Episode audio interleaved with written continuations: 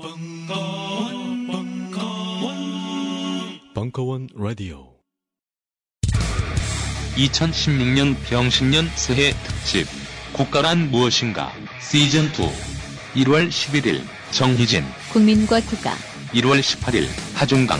노동과 국가, 1월 25일 김종대. 국방과 국가, 2월 1일 김종철. 국가 같은 소리 해내.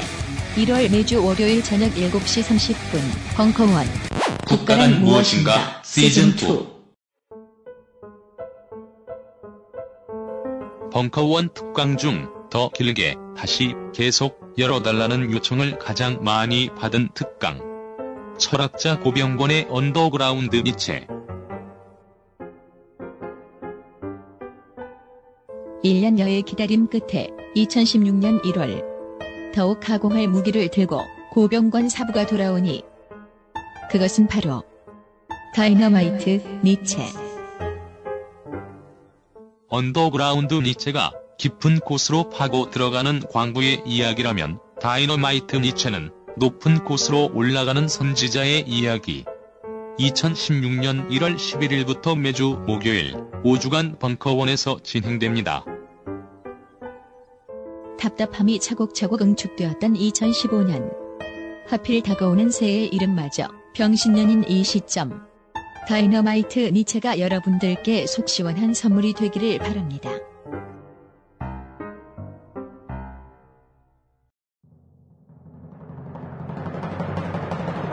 현대 기술 문명의 비약적 발전 속에 비과학적인 것으로 치부당한 비운의 동양학, 명리학. 그 명리학이 벙커에서 강한 사부와 새로운 비상을 시작한 지 3년차. 온라인, 오프라인 가릴 것 없이 수많은 명리학 입문자를 탄생시킨 좌파 명리학이 세 번째 시즌을 시작합니다.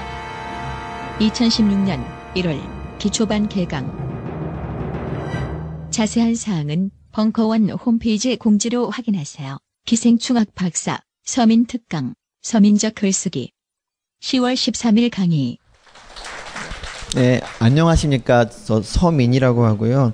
이렇게 어려운 걸음 해주셔서 감사드립니다. 그리고 근데 오늘 제가 말씀드릴 거는 글은 왜 써야 되는가. 바로 이걸 좀 말씀드리고자 합니다. 어, 제가 원래 이제 뭐 강의, 강의를 많이 해봐서 별로 안 떨릴 줄 알았는데 겁나 떨리네요, 정말. 제가 이렇게 심약한 놈인지 이제 알았습니다. 저는 이제 기생충 학자고요. 이제 기생충을 굉장히 사랑하는 이건 기생충이 아니라 그냥 그 예, 가상의 기생충이고 예, 그리고 제가 이제 어린 시절 모습입니다. 제가 이 외모로 인생을 이제 그 사춘기를 통과해야 됐습니다. 그래서 많이 어려웠고요. 학교에서 하여튼 못생겼다고 놀림 많이 받았고 제 별명은 음, 와이셔츠 단추구멍이었어요.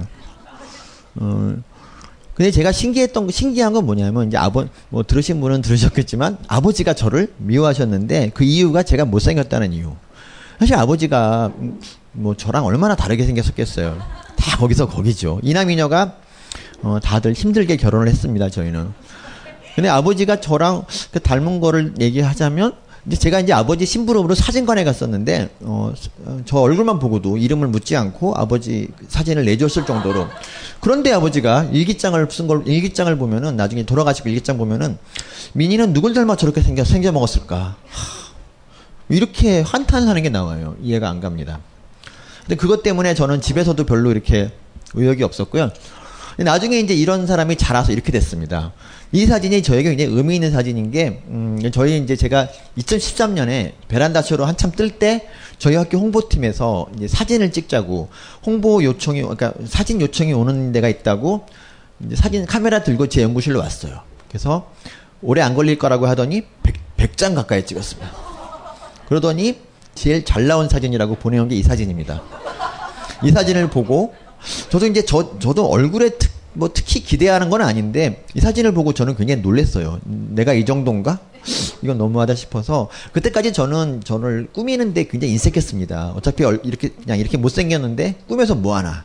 근데 제 가치관이 바뀌었어요. 그래서 이렇게 올해 8월에 찍은 사진인데요. 이제 그 이후로 파마를 퍼머를 하기 시작하고 그리고 이거는 또 뽀샤까지 했으니까 뭐 아주 빛나죠. 그렇죠?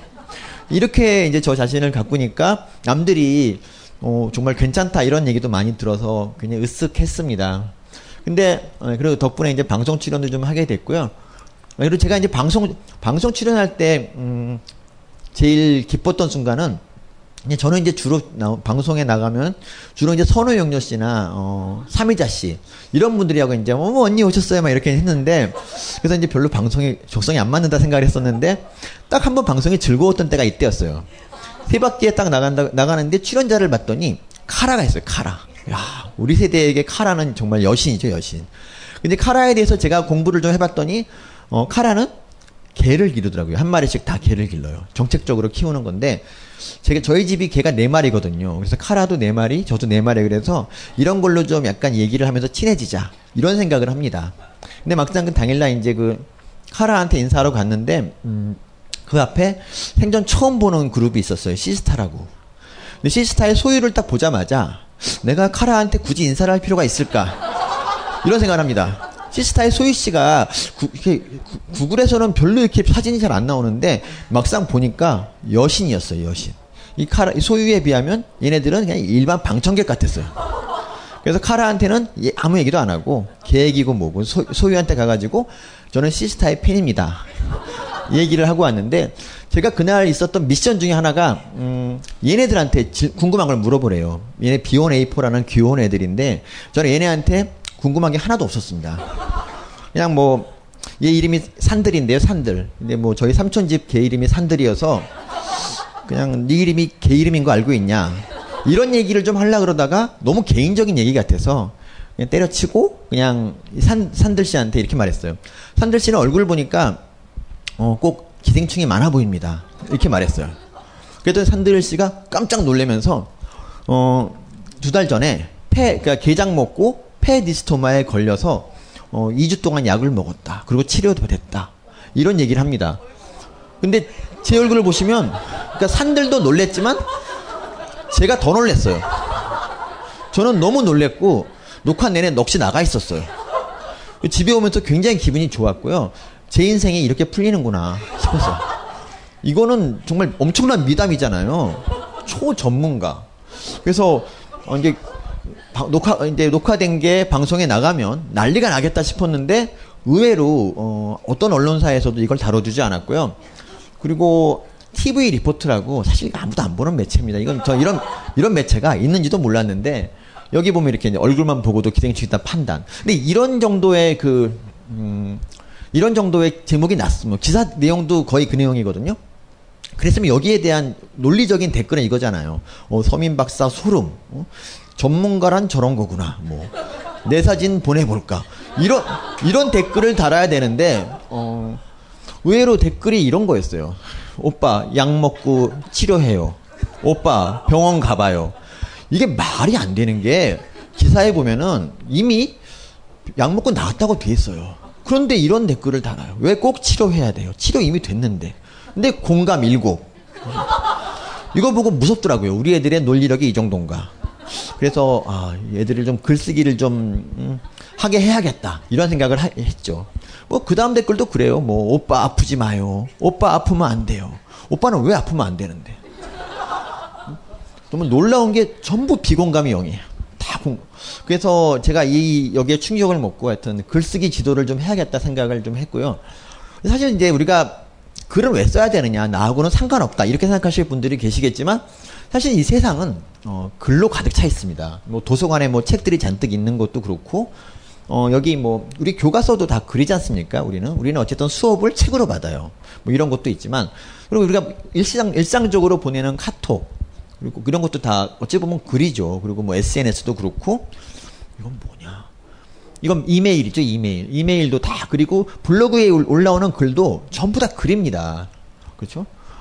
그리고 뭐 이런 거. 그러니까 방송 어떤 방송을 하든지 모든 방송은 전부 대본이 있어요. 물론 대본을 거의 따르지 않는 방송이 되게 많지만 이런 것도 전부 다 이렇게 나름대로 그 대본이 다 있고요.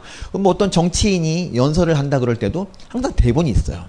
불안하잖아요. 없으면. 그래서 대본을 갖고 하는데 이런 것도 전부 다 글입니다. 모두 글.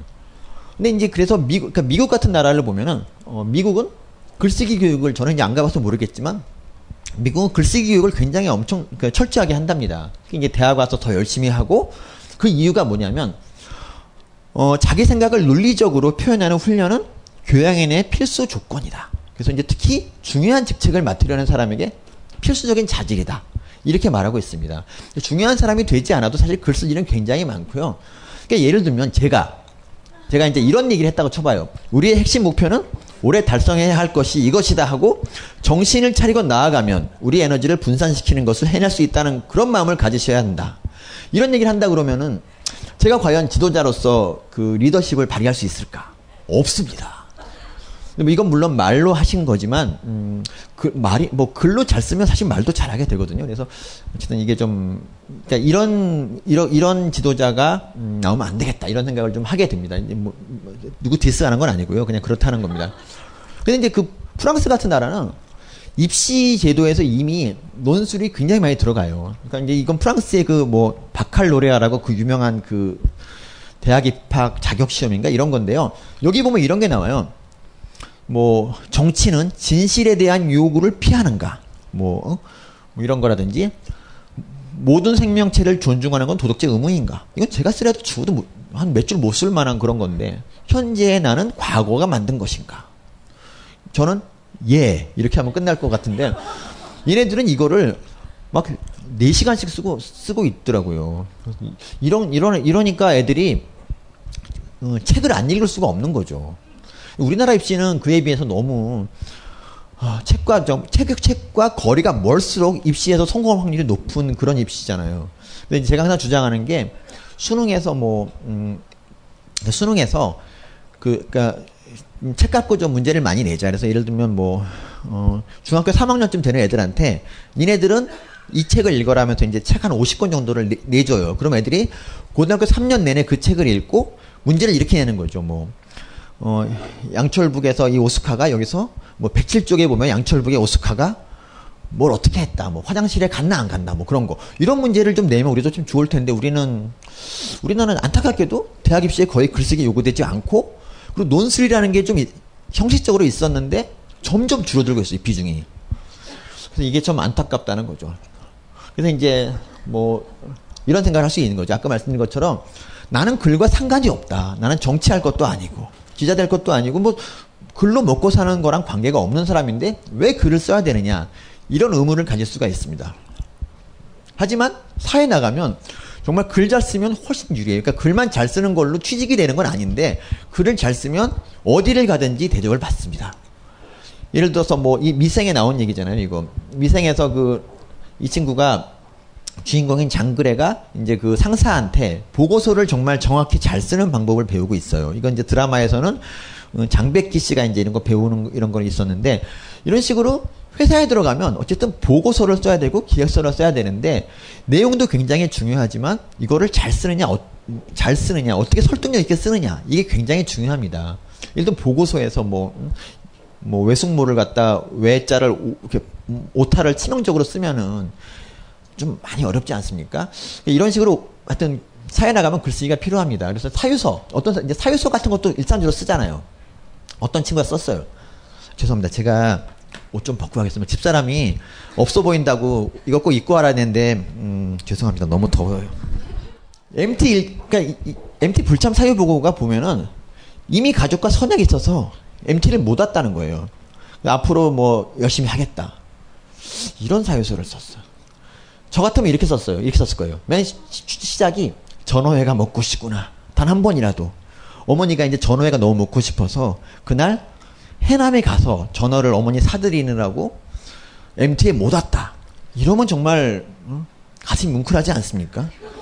어머니는 해남에서 태어나셨습니다. 다섯 살 때까지 살다가 집안 사정으로 서울에 올라오셨는데 단 한 번도 고향에 내려가신 적이 없습니다. 막 이쯤 되면 막 눈물이 날라 그러잖아요. 이런 사유서를 받고 나서도 그 학생을 징계할 수는 없을 겁니다. 그러니까 사유서를 이렇게 쓰는 거와 이거는 정말 엄청난 차이가 있는 거죠. 그 자기소개서 같은 것도 자기소개서 뭐 샘플들이 많이 있습니다. 뭐 이런 샘플들을 보고 이제 많이 쓰는데 그리고 이제 심지어 음, 대피라는 사람도 많이 있죠. 근데 이런 것들이 문제가 있는 게 자기소개서는 정말 직접 쓰는 게 제일 좋아요. 왜냐하면 이게 글을 좀 잘 쓰고 못 쓰고를 떠나서 자기소개서는 자기가 쓰는 게 제일 감동적인 게 왜냐면 자기 인생을 자기가 제일 잘 알기 때문에 그렇거든요. 그래서 솔직하게 했으면 더 좋을 텐데 그래서 이런 샘플을 좀 베끼는 것도 이해는 되지만 그냥 나온 말 나오는 대로 막 음, 그 쓰면 또 그것도 그러네요. 어쨌든 이거는 이런 자기소개서를 쓰기 위해서 평소에 좀 글을 좀 틈틈이 연습을 해놓으면 이런 거 쓸 때도 당황하지 않고 쓸 수 있다는 거죠. 그리고 연애 편지도 써야 됩니다. 저처 그러니까 여기 분들은 뭐 그런 분들이 안 계신데 저처럼 생긴 사람은 음, 직접 보 직접 소개팅을 나가서 얘기하기가 참 어려워요. 그러니까 5분 말을 들을 생각은 안 해요. 저를 딱 보면 놀래고 5분도 안 돼서 바빠요. 이러고 일어, 일어나 버리니까. 근데 저는 그래서 연애를 몇 번을 편지로 했어요. 이런 식으로 편지를 썼어요. 미자 씨, 저는 당신이 생각하는 것보다 훨씬 더 못생겼습니다. 이런 식으로 편지를 한 세 통 정도 쓰면은 막상 저를 보면은 생각보다 뭐 괜찮네.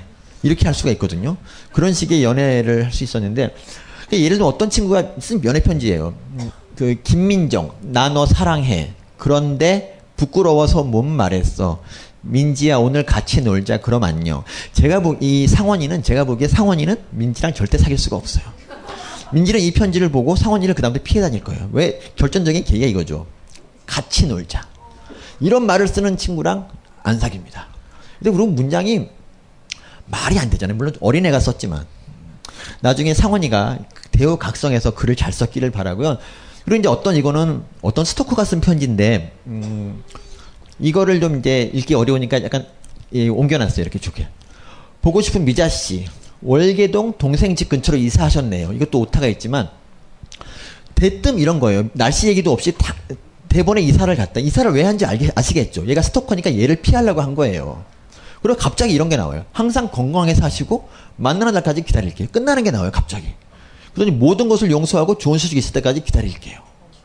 말이 안 되잖아요. 갑자기 누가 그러니까 누가 누굴 용서한다는 거예요. 지금 언제라도 기다리면 지금 보시면 기다리 기다리 기다리게 세세번 연속 나와요.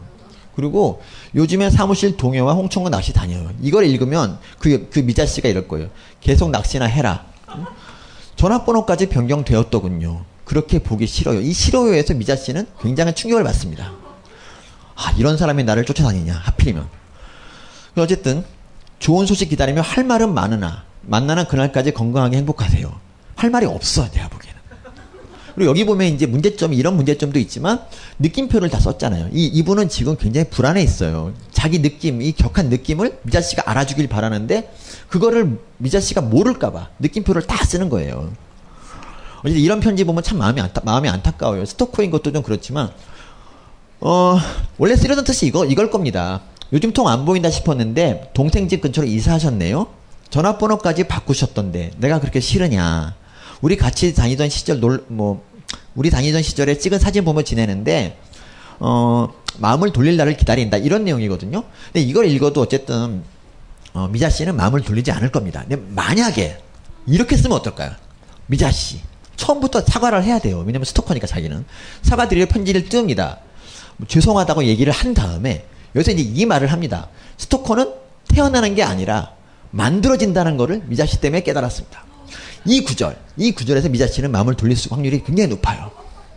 이게 이제 그, 그거잖아요. 뭐, 제2의, 제2의 성에서 갖다 붙인 거잖아요. 근데 이게 너무 절묘하게 갖다 붙이니까 정말 그럴듯하잖아요. 기분이 좋아질 수도 있어요. 그리고 속지 않은 마음으로 살겠습니다. 이러면 미자 씨가 어쩌면 연락할 수가 있어요. 예. 그래서 이제 물론 말이 그렇다는 거지 스토커의 기질이 좀 보이면 여자분들 피하는 게 좋습니다. 예. 스토커는 좀 약간 흔적을 남기거든요. 그러니까 돌이켜 보면은 그때 그게 문제였구나 생각이 드는데 어쨌든 그리고 글을 잘 쓰면 어, 잘하면 삶의 방편이 될 수 있습니다. 예를 들면 존 그리샴 같은 경우도 그냥 시골의 한 평범한 변호사로 평생을 늙을 수도 있었는데 이분이 너무 글을 잘 써서 막 그 그래서 그들은 바다로 갔다부터 시작해서 쓴 책들이 전부 베스트셀러가 되면서 이걸로 정말 어느 변호사보다 돈을 많이 벌었지 않습니까? 그리고 간호사 출신이 치, 정유정 씨는 이 7년의 밤을 써가지고 뭐 굉장히 많은 예, 삶을 아주 잘 살고 계십니다. 이런 식으로 이제 좀 하다가 일이 막히면 이렇게 글을 쓰는 것도 한 방편이고요. 저희 이제 뭐그 의사, 저희 동료 의사 중에서도 어, 지역에 내려가서 이제 지방 내려가서 개업을 하시는데 하도 환자가 없어서 어, 할 일도 없으니까 이제 그분이 글을 잘 썼어요. 그래서 지방지, 그러니까 자기 지방지에다가 칼럼을 쓰기 시작해요. 그랬더니 사람들이 어 이런 전문가가 우리나라 우리 지역에 있다니 하면서 그 환자 그 병원을 찾기 시작하고 환자가 많이 늘었습니다. 이런 식으로 삶의 방편이 될 수 있습니다. 예. 어, 이게 영화되고요. 이게 7년의 밤이 장동건 나온 아니, 장동건 나온다고 제가 알고 있는데 어쨌든 잘 됐으면 좋겠습니다. 그리고 뭐 과학과 과학과 글쓰기는 관계 없을 것 같아도 이 과학자들은 논문을 써야 됩니다. 논문. 이 논문이라는 거는 뭐냐면 자기가 발견한 게 얼마나 대단한 거냐 이거를 스스로 떠드는 겁니다. 그러니까 이건 논문은 50%가 포장이고 50%가 결과예요, 사실. 이 자기 결과를 자기가 설득력 있게 포장하지 못하면 이런 좋은 학술지에 실릴 수 없습니다. 근데 우리나라 과학자들이 글을 너무 못 써요. 그래서 논문을 너무 못 써서 우리, 우리끼리 하는 얘기 이런 얘기를 합니다. 차라리 그냥 소설가를 데려다가 과학을 가르쳐서 네이처에 내게 하는 게 훨씬 빠르겠다. 왜냐하면 과학자가 글을 잘 쓰는 확률은 소설가가 과학을 잘하는 확률보다 훨씬 떨어지거든요. 이런 얘기까지 합니다. 그리고 과학자가 아니라도 여러분 논문 뭐 써야 될 때가 있죠. 요, 있잖아요. 요즘 뭐 석사학위 많이들 요구하고 하니까 학위를 많이 따는데 수련을 하는데 학위 쓸 때 굉장히 막막하잖아요. 근데 이게 그러니까 이, 이, 이, 평소에 글을 좀 써본 분이라면 논문을 쓸 때도 굉장히 좀 뭐 잘할 수 있는데 어, 그러지 못한 음, 근데 이게 꼭 그런 거 아니더라고요. 오늘 오늘 낮에 만난 어떤 분은 등단까지 한 소설가인데 지금 논문을 4년째 못 쓰고 있어요. 그래서 그런 걸 보면 꼭 이런 건 아니지만 어쨌든 어, 그리고 영, 그 과학자가 되면은 또 해야 될 게 뭐냐면 연구비 신청서를 써야 됩니다. 연구비. 연구비 신청서가 어떤 거냐면은 내가 지금 하려고 하는 연구에 돈을 내놓으라는 거예요. 그러니까 돈을 강탈하기 위해서 남의 돈 뺏기 정말 어렵잖아요. 그러기 위해서 굉장한 설득력을 가져야 돼요. 그러니까 이제 어떻게 써야 되냐면은 어, 내 연구에 돈을 안 주면 우리나라가 망한다. 뭐 이런 식으로 이제 협박, 협박 비슷하게 해야 되는데 그거를 세련되게 해야 돼요. 세련되게. 투박하게 뭐, 뭐, 예를 들면 저는 이, 이 어떤 이제 연구를 할 때 이렇게 썼어요. OECD 국가 중에 이 기생충에 대한 조사하는 나라는 없다. 사실은 있어요. 하지만 없다고 쓰는 거죠. 이게 이렇게 민족적 자존심을 긁어요. 그리고 이 조사, 이 조사 안 하면 많은 국민들이 기생충으로 실험할 것이다. 그러니까 왠지 이 돈 안 주면 왠지 자기가 그 국민들이 고생하고 그게 자기 책임인 것 같잖아요. 겨, 집행하는 사람이 죄책감을 시달릴 것 같은 느낌이 드는 거예요. 사실은 관계 없는데 제가 보기엔 어, 예, 조사 안 해도 국민들이 시달리지 않습니다. 근데 이렇게 쓰는 겁니다. 이래서 제가 이 연구비를 땄습니다. 따서 멧돼지를 신나게 뒤졌죠.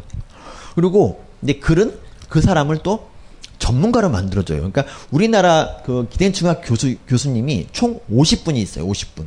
근데 사람들 중에는 사람들 중에서는 서민이 유일한 교수다, 기생충 교수다 이렇게 하시는 분들이 많잖아요. 뭐 국내 유일의 기생충 박사 이런 분도 막 말하는 사람도 있는데 저도 지도 교수가 있고 저도 지도 그러니까 박사 학위를 그분한테 받았어요. 그렇기 때문에 어 그건 아닌데 제가 어쨌든 저는 기생충에 대한 지식이나 연구 수준으로 봤을 때 저는 한 20등 잘해야 20등 정도 됩니다. 하지만 사람들이 이제 그렇게 저를 알고 있는 이유가 그러니까 그 저의 저만 기생충 학자라고 알고 있는 이유가 제가 방송을 통해서 나대기도 했지만 경향신문에 이제 칼럼을 게재를 하는 하고 그리고 이제 결정적으로 어 기생충 책 시장을 완전히 평정한 서민의 기생충 열전이라는 이, 이 베스트셀러 저서를 냈기 때문이죠. 그렇죠? 네, 그래서 기생충 교수 그러면 저만 나와요, 저만. 나머지 49명은 존재가 없어. 그리고 제가 이제 그 노벨 생리학, 생리 이번에 노벨 의학상이 기생충 하시는 분들이 탔어요. 그래서 이제 저한테 전화가 많이 와요. 물론 이제 그 중에 일부는 너는 뭐하냐 이런 사람도 있었지만 대부분이 이번 노벨상의 의미를 얘기해달라고 막 그러는데 어쨌든 제 인터뷰를 제가 모든 인터뷰를 제가 했어요. 심지어 강연도 해요. 이 노벨상 강연. 제가 탄 것도 아닌데. 언제 한번 이렇게 제가 네이버에다가 50견 이런 거 이제 쓴 적 있었거든요. 50견. 50견에 대해서 이제 공부해서 썼더니 이제 제가 쓴 거예요. 그랬더니 막 어떤 퀴즈 프로에서 50견에 대해서 저한테 물어보는 전화가 제가 또 얼마나 알겠어요. 사실은 말이 안 되죠. 글이라는 이런 겁니다. 제가 이 글 네이버에 쓴 이 글 하나 때문에 제가 전문가가 되는 겁니다. 그리고 글이란 어, 더 나은 삶의 원동력이 되기도 합니다. 제가 제가 또 이게 이게 되게 중요한 건데 어쨌든 예를 들어서 책을 좋아했던 한 라디오 PD가 있어요. 이분이 처음에 이제 자신의 그 독서에 대한 글을 어 책을 모아서 책을 냈어요. 그러다가 이제 점점 책을 많이 내다가 그 지금 그분이 어떻게 어떻게 하고 있- 계시냐면 이제 책을 통해서 세상과 그러니까 원래 라디오를 통해서 소통하는데 지금은 책을 통해서 더 많이 소통을 하고 계십니다. 이제 저 이분이 쓰신 책 중에서 제일 훌륭한 책이 이 책 같아요. 그의 슬픔과 기쁨 이걸 읽어보면 정말 아 이- 이렇게 아- 이렇게 가슴 절절한 책이 있던가 이 생각이 막 들어서 존경하는 분이고요. 그분이 바로 이분이고요. 이따 여러분 앞에 모습을 드러내실 겁니다. 네. 그리고 이 책이라는 거는 타인에게 영향력을 행사할 수도 있어요. 그러니까 예를 들어서 어 뭐 여러분들 같은 경우 어머니가 저 저 연못가에 가지 말라 그러면 여러분은 가고 싶잖아요. 더 가잖아요. 그렇죠? 아, 저만 그런가요? 알겠습니다. 어쨌든 그, 그 생각 사람의 생각이라는 게 여간해서 바뀌지 않습니다. 근데 이제 저 같은 경우도 예를 들어서 그 박정희 대통령이 경제 발전을 했다 이 명제에 저는 동의하지 않았어요. 저는 뭐 노동자들이 한 거지 뭐 이렇게 생각했었는데 장하준 교수의 책을 읽고 나서 와 그게 아니구나 생각하고 그때부터 이제 제가 아 박정희 경제개발공을 인정해야겠구나 이렇게, 이- 이렇게 생각이 바뀌었는데 그게 만일 다른 뭐 제 어떤 친구 경제학을 하는 제 친구가 저한테 막 욕하면서 왜 넌 그걸 인정 안 해라고 목을 졸랐어도 저는 아마 마음을 바꾸지 않았을 겁니다. 근데 책이라는 거는 이런 식으로 사람의 생각을 완전히 바꾸는 수도 있어요. 그리고 이제 어떤 어떤 영향을 행사할 수 있냐면 근데 이번에 노벨상을 그 기생충 하시는 분이 탔잖아요. 근데 그 중에 이제 이분이 중국인 여자하고 투유유 여사라고 있어요. 투유유 여사. 이분이 하신 일은 뭐냐면 어, 말라리아 약이 쓸만한 게 없어서 해마다 200만 명이 죽었는데 이분의 이분이 약을 만들어서 60만 명으로 이제 화- 줄였어요. 그러니까 이 개똥쑥에서 나오는 그 이런 약인데 그- 이분이 이 약을 만든 덕분에 사망자가 이렇게 줄어요. 140만 정도가 줄었죠. 사실 살면서 한 명의 목숨을 구하는 것도 참 어려운데 이렇게 매년 140만 명을 살린다는 건 대단한 거잖아요. 그래서 노벨상을 탔는데 이 정말 놀라운 거는 이 서민의 기생충 열전이라는 이 책을 보면은 음, 이런 말이 있어요. 그, 그 지금까지 기생충으로 노벨상을 탄 사람은 세 명이 있다. 아니 두 명이 있다. 두 명이 있는데 세 번째는 어쩌면 중국의 그땐 제가 투 요요인 줄 알고 투 요요가 유력한 후보다. 이렇게 책을 통해서 이렇게 미래를 예측할 수도 있는 거죠. 투유유 여사. 그리고 제가 이런 말도 해요. 문제는 투유유 여사가 1930년생으로 살 날이 얼마 안 남았다는 거다. 노벨위원회야. 주려면 빨리 줘라. 돌아가시겠다. 이런 말을 써요. 이게 정말 가슴이 뭉클하지 않습니까? 보통 사람들은 나한테 줘라 이러는데 저는 주- 우리의 적국이라고 할 수 있는 중국 사람한테 줘라 이러지 않습니까? 근데 이제 제 책이 어 뭐 2개국어로 번역됐는데 그 중에 하나가 스웨덴어로 번역된 것 같아요. 그래서 노벨위원회에서 이런 말이 오갔어요. 아 기생충 열전 읽어봤더니 투유 여사한테 빨리 줘야겠다. 이러 물론 제, 이건 제 추측인데요. 어쨌든 그래서 이렇게 받은 것 같아요. 그러니까 이런 이런 식으로 책은 자, 영향력을 누구한테 행사할 수 있다는 거죠. 근데 이 중요한 글쓰기를 우리나라에서는 거의 가르치지 가르치지 않습니다. 그래서 우리나라에서 글쓰기를 잘하고 싶다 그러면 개인적으로 그냥 이런 책들을 읽으면서 글쓰기를 해야 되잖아요.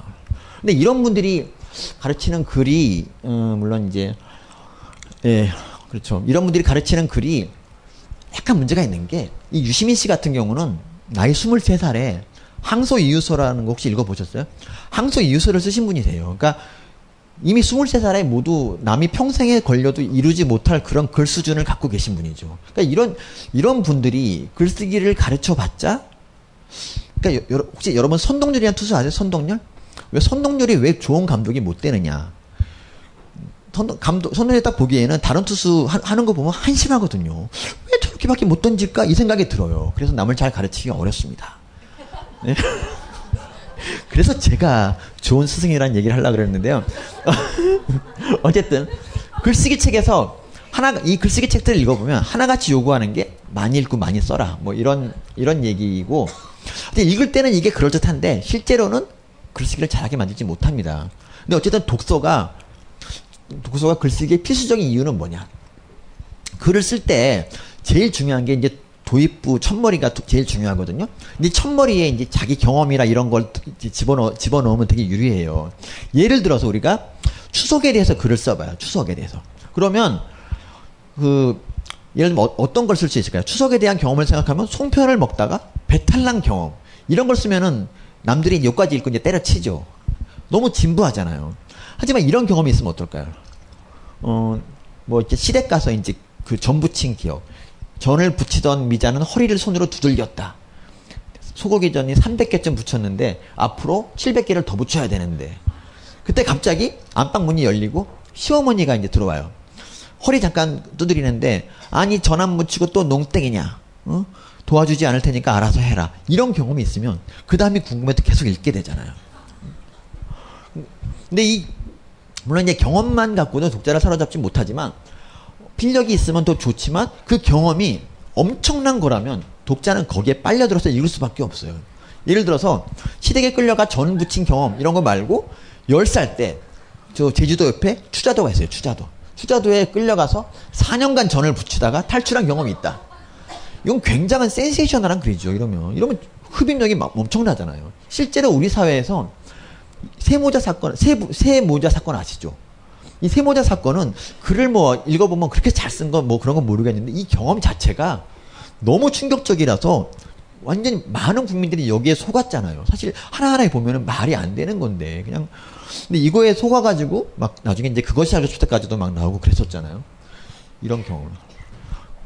근데 이거는 제가 어 이 온도교의 철학이라는 이제 이 책에 대해서 이 리뷰를 쓰는데 제가 이 저, 어, 이제 어떻게 썼냐면은 제가 이 저자랑 초등학교 동창이에요. 혹시 들으신 분은 이렇게 계시겠지만 좀 참아주시고요.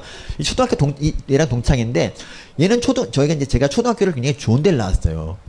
4대 1을 뚫고 들어가서. 근데 이 친구가 그 초등학교에서도 우주적으로 공부를 잘하는 친구였고 책도 굉장히 많이 읽은 사람이에요. 그러니까 얘는 그 당시 일반적인 애하고 지적 수준이 상대가 안 됐어요, 얘는. 뭐 도서관 가서 그 홍대 대학 도서관 가서 막 책을 읽던 애니까. 근데 얘가 저하고 딱 한마디 말을 하는데 언제 언제 했냐면 3학년 때 같은 반이었는데 그때 제가 이제 얘 길을 막고 있었는데 뒤에서 저 얘가 딱 저를 치더니 비껴 이 바보야 그러는 거예요. 그래서 어, 어 미안하고 이제 그게 유일한 6년 동안 유일한 말이었어요. 나중에 고등학교에 갔어요. 고등학교 갔는데 그러니까 중학교는 따로 가고 고등학교 때 만났어요. 얘가 이제 저한테 이러는 거예요.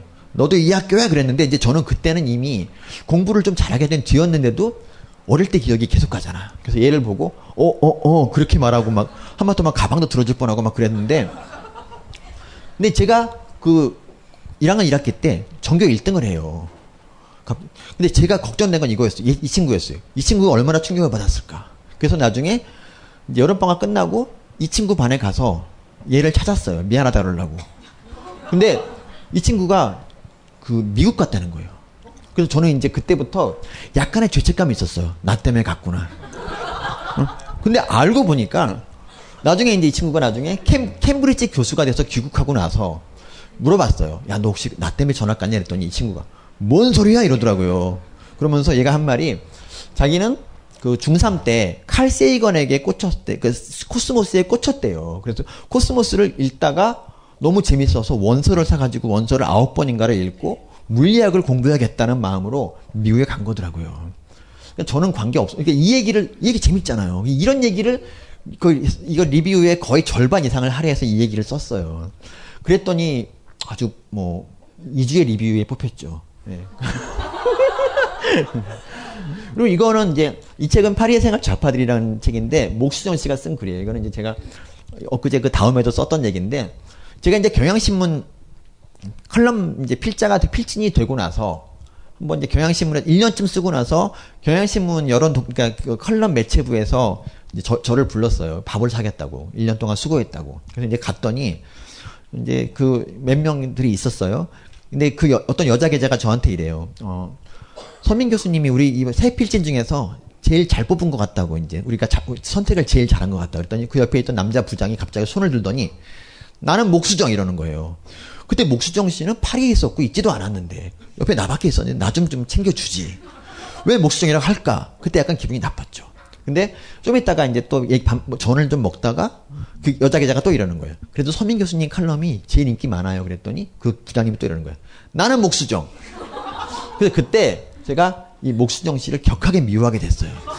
내 누군지 몰라도 너는 내가 이기겠다 이런 마음이 있었는데 나중에 이제 그땐 제가 경향신문을 구독 안 하다가 나중에 이제 그 경향신문을 구독하면서 목수정 씨 칼럼을 읽다가 어 진짜 글 잘 쓴다고 이제 감복하게 됐고요. 그리고 저는 이 사진에 있는 그 모습인 줄 알고 더 감복했는데 어, 꼭 그렇지는 않았고요. 어쨌든 어쨌든 이런 경험, 이런 경험을 쓰면은 너무 재밌잖아요.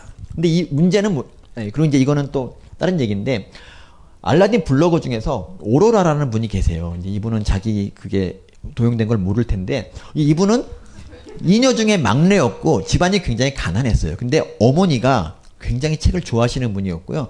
중1 시절에 엄마랑 오로라는 맨날 책만 읽었어요. 어머니가 맨날 책 읽으니까 좋다고 책만 읽었어요. 그랬더니 이제 12살 터울의 언니가 소설 쪼가리 읽으면서 왜 뭐 유세하냐. 어, 책, 소설 읽는다고 빵이 나오냐 밥이 나오냐. 이런 이제 핀잔을 했어요. 그 뒤부터 이 오로라는 소설을 읽을 때마다 죄책감이 생겼다. 근데 나중에 이제 이 책을 읽으면서 그 죄책감을 잊을 수가 있어서 좋았다. 뭐 이런 얘기예요. 그래서 소설에 대한 마음의 짐을 벗어놓는. 그러니까 어쨌든 이 전반부의 강렬한 경험이 이 리뷰를 정말 멋있는 리뷰로 만든 것 같아요. 근데 문제가 뭐냐면 경험이라는 거는 한계가 있습니다. 한계. 모든 주제에 대해서 다 경험할 수 없잖아. 그렇죠? 투자도 해서 전을 붙이면 좋겠지만 그런 경험을 누구나 할 수 있는 건 아니에요. 그럴 때 다른 누군가에게 들은 얘기도 괜찮지만 다 유유상종이라고 다 경험이 거기서 거깁니다. 그래서 우리가 책을 읽어야 되는 겁니다. 투자도에서 전을 붙인 사람의 사연이 있는 책을 읽으면 그 얘기를 앞에 쓰면서 강렬하게 독자를 빨아들일 수도 있는 거죠. 독자가 얘 앞날의 뒷얘기가 궁금해서 계속 읽게 되거든요. 그래서 어쨌든 음, 천안에 있는 천안 호두 과자가 유명한 이유가 어, 여기는 호두를 그냥 통째로 가 통째로 넣어요. 그래서 먹으면 호두가 너무 많이 씹혀서 힘들어요 먹기가. 이런 좋은 재료, 좋은 재료를 재료를 많이 쓰고 좋은 재료를 쓰기 때문에 호두 과자가 맛있는 거거든요. 마찬가지로 글도 어, 이런 간접 경험 이런 게 되게 도움이 되고요. 책을 많이 읽으면 글을 잘 쓸 수밖에 없어요. 우리가 모든 경험을 다 할 수가 없기 때문에. 저 같은 경우도 이제 저는 제가 뭐 익히 말씀드리지만 저는 서른까지 책을 안 읽고 나중에 그런 상태에서 빈 머리로 이 책을 썼어요. 소설 마테우스. 거의 쓰레기죠, 쓰레기, 이거는 진짜. 이거는 제가 서른까지 같은 책을 안 읽고 쓴 건데, 어떤 내용이냐면, 여기 이제 그 중에 하나가 아홉 수의 전설인데, 이거는 구자가 들어가는 그런, 어, 구자가 들어가는 거는 다 안 된다는 그런 뜻이에요. 그래서 구영탄이 이강토보다 인기가 없고, 구파발이 양제보다 못 살고, 구아테말라가 후진국인 이유. 이게 다 아홉 수의 전설이다. 이딴 식으로 써놨어요, 책을. 그러면서도 몇 권 팔릴 것 같냐해서 13만 7천 권 팔릴 것 같다. 내려 쓴 거예요, 쓴 거예요. 근데 제가 좀 원망스러운 분은 출판사 사장님이에요. 제가 이런 원고를 들고 가면, 미나, 이건 아니다. 이렇게 말렸어야 되는데, 그 사장님이 더 신나가지고, 어, 너 13만? 난 50만 건, 하하! 막, 술자리가 즐겁죠. 그래서 결국 사장님이 어떻게 되냐면은, 이제, 책 한 권, 제 책 하나 더 내고, 망했어요. 망하고 이제 이혼하시고 되게 어렵게 사시는데 처음에 죄책감을 가지려고 하다가 그냥 뭐 예 좀 잊혀졌는데 하여튼 제 책은 쓰레기였습니다. 나중에 제 책이 이게 어 제가 뜨고 난 다음에 협박을 받는 수단이 됩니다. 예를 들면 전화해서 네가 쓴 마테우스를 가지고 있다. 이러면 일단 무섭고 제가 뭐라 그러냐면 어, 얼마를 원하십니까? 이 책이 6천 원인데 2만 원 정도의 타협을 보고 이렇게 이렇게 세 권을 샀어요 제가 실제 어떤 어떤 분은 롯데리아에서 햄버거를 사줬는데도 책을 내놓지 않았 않고 다음에 또 전화하겠다고 가져가는 사람이 있어요. 그래서 어쨌든 제가 그 사건 이후에 충격을 받고 절판을 시켜요. 이제 구할 수가 없죠. 하지만 중고 서점에서 돌아다닌다는 게 함정. 그리고 도서관에서 이 대출을 막 했던 그런 이런 이 대출했던 사람들을 보면은 참 제가 마음이 마음이 무거워요. 그러니까 이분들이 책 빌릴 때는 즐겁잖아요. 오, 재밌겠다 이러는데 다시 영원히 책을 떠났을 것 같아서 마음이 아파요. 제가 어쨌든 이게 근데 제가 왜 책이 안 되냐면 저는 이 책을 안 읽어서 자기 생각, 스토리가 없었던 거죠. 그러니까 강풀 씨 같은 경우는 솔직히 그림은 잘 못 그리잖아요. 너무 콧구멍이 너무 큰 것 같아요. 이것도 이 그림도 책이 그렇게 잘 그리는 건 아닌데 강풀은 스토리를 너무 잘 그려요. 그리고 만화 연재하기 전에 이미 스토리 30회분을 전부 다 만들어 놓고 시작을 하는 분이시고요. 스토리 비결이 여기 이제 안 나오는데 그 너무 책을 좋아했고 책을 읽, 더 읽기 위해서 국문학과를 갔던 분이기 때문에 역시 이 독서가 강풀에게 되게 중요했던 거고요. 저 같은 경우는 지옥 훈련 지옥 훈련을 했는데 나중에 이제 어, 매달 10권의 책을 읽자. 이거 하고 매달 하루 두 편씩 글을 쓰자. 이 두 가지 이게 제가 했던 지옥 훈련이고요. 근데 보통 사람들은 그래요. 글을 잘 쓰겠다는 마음을 먹고도 그렇게 오래 가지 않아요. 뭐 한 달 정도 지나면 블로그가 황무지가 돼 있잖아요. 근데 저 같은 경우는 정말 댓글도 없는 블로그에 정말 10년 넘게 계속 조회수 3, 4를 기록하면서도 계속 그냥 글을 썼어요. 왜냐면 저- 이거는 블로그가 어 뭐 다른 사람과 소통하고자 그런 게 아니라 그냥 전 지옥 훈련의 장이라고 생각할까 그런 그렇게 생각했기 때문에 그렇습니다. 근데 그 당시에 이제 드림위즈 만든 그 블로그 보시면 거의 조회수가 뭐 안 보이시겠지만 뭐 3, 4 다 이래요. 그래서 이제 비밀 블로그 만들어서 하여튼 계속 했었고 그 결과 제가 그로부터 정말 10, 10여 년이 지난 후에 이 서민의 기생충 열전이라는 정말 멋진 책을 썼고 이제 지금, 다른 사람 앞에서 서민적 글쓰기라는 그런 이제 강의를 하고 있지 않습니까? 근데 제가 좋은 그 좋은 스승이 될 수 있는 이유는 그거예요. 이 마테우스를 많이 진짜 어렵게 구해서 읽어보신 분들은 읽어본 사람은 이게 같은 사람이라 생각을 못해요. 진짜 너무 이게 틀리고 이, 하, 정말 이, 어, 이런 이건 나보다 못 쓰잖아. 뭐이 그 나보다 한참 못 쓰잖아. 이 정도 수준이고 그 이거 가지고 라디오에 한번 나갔었거든요. 그때 그 MC를 보던 양창순 씨가 뭐라 그랬냐면 어 이런 책을 왜 썼어요? 이거는 중학생도 쓸 수 있잖아요. 이렇게 말했어요. 저는 그 말 듣고 되게 얼어붙었고 막 격분해서 집에 와서 막 장문의 편지를 써가지고 MC가 어떻게 그따위 말을 할 수가 있느냐 뭐 이렇게 항의했었는데 지금 생각하면은 양장수 씨가 많이 봐준 거죠. 초등학생도 쓸 수 있는 글을 중학생이라 했었으니까 어쨌든 그 결과 오늘이 제가 있고요. 그리고 이제 글을 쓸 때 이제 해야 될게 어, 주제를 정하고 두 번째 재료를 모아야 돼요. 재료를. 재료는 뭐 인터넷으로 뭐 모아도 괜찮습니다. 근데 그리고 세 번째가 이제 어떤 반론이 있을지 생각하고 대처해야 되고요. 그리고 결론이 현실적으로 내야 된다는 거죠. 그래서 예를 들어서 최근에 있던 일 중에 뭐가 있다 봤더니 좀 우울하긴 하지만 길고양이를 이제 집 짓던 캠 소위 그 캠맘을 누가 이제 아파트에서 벽돌을 던져 던진 것으로 추정되는데 거기 맞아서 숨졌잖아요. 이제 길고양이 집 짓다가 하는데 여기에 대해서 이제 뭐 고양이 뭐 고양이를 옹호하는 사람과 뭐 반대하는 사람들이 막 싸우고 있죠. 그래서 뭐 근데 여기에 대해 쓴다 그러면은 그냥 무난하게 쓰려면 이렇게 쓰는 거죠. 어, 첫 번째 기 캣맘이 죽었다. 범인은 벽돌을 던졌다. 승 인간이냐. 저는 이제 여기에 대한 반론을 예상해서 자기가 고양이를 싫어해도 그렇지 뭐 이런 얘기 이런 얘기를 좀 쓰고 살인을 사람을 지금 정당할 수 없다. 꼭 잡아서 일벌백계 하자. 이런 식의 글을 쓸 수가 있어요. 이러면 되게 무난한 글이 되는 거죠. 재미는 없잖아요. 자기 경험을 넣어주면 이런 겁니다. 저는 이제 간 적이 없지만 이탈리아에 간 적이 있다. 그곳에는 거리에서 길고양이가 막 잠자고 있었는데 자다가도 사람을 보고 피하지 않아요. 왜 그러냐 알아봤더니 그곳 사람들은 길고양이를 적대시하지 않더라. 캣맘이 죽었다. 우리 사회에 이 고양이조차 포용하지 못하는 우리 사회의 마음 좁음이 아쉽다. 뭐 이렇게 쓸 수도 이렇게 쓸 수도 있는 거죠. 근데 여기서는 이탈리아가 들어가니까 갑자기 글이 좀 환타지스럽지 아니 좀 멋져지지 않아요? 이탈리아스럽지 않나요? 이제 저는 이제 전 이런 적 있어요. 고양이에 대한 추억은 제가 이제 EBS에서 어 속소포자충에 대한 다큐를 찍는데 거기서 이제 고양이를 한 마리 데려왔어요. 이제 이쁜 놈으로 데려왔는데 그 유기동물 보호소에서 데려왔어요. 여기 귀에 있- 귀가 하나가 좀 이렇게 펀치가 있는 게 그게 이제 거기 보호소에서 마크고 촬영 후에 어떻게 되냐 했더니 산에다 버린대요. 근데 이게 너무 마음이 아픈 거예요. 이 고양이가 너무 사람 말도 잘 듣고 착하고 이뻐서. 그래서 제가 이제 실험실에서 키우기로 합니다. 이제 동물병원 가서 검진을 했더니 어, 중성화 후에 실밥을 안 뽑았다 그래요. 그래서 실밥 뽑아주고 그리고 곰팡이에 걸려 있었어요. 그래서 이 집사람이 가지고 있던 백을 하나 팔아요. 그래서 한 달 동안 치료하면서 이 곰팡이를 이제 고쳐줬어요.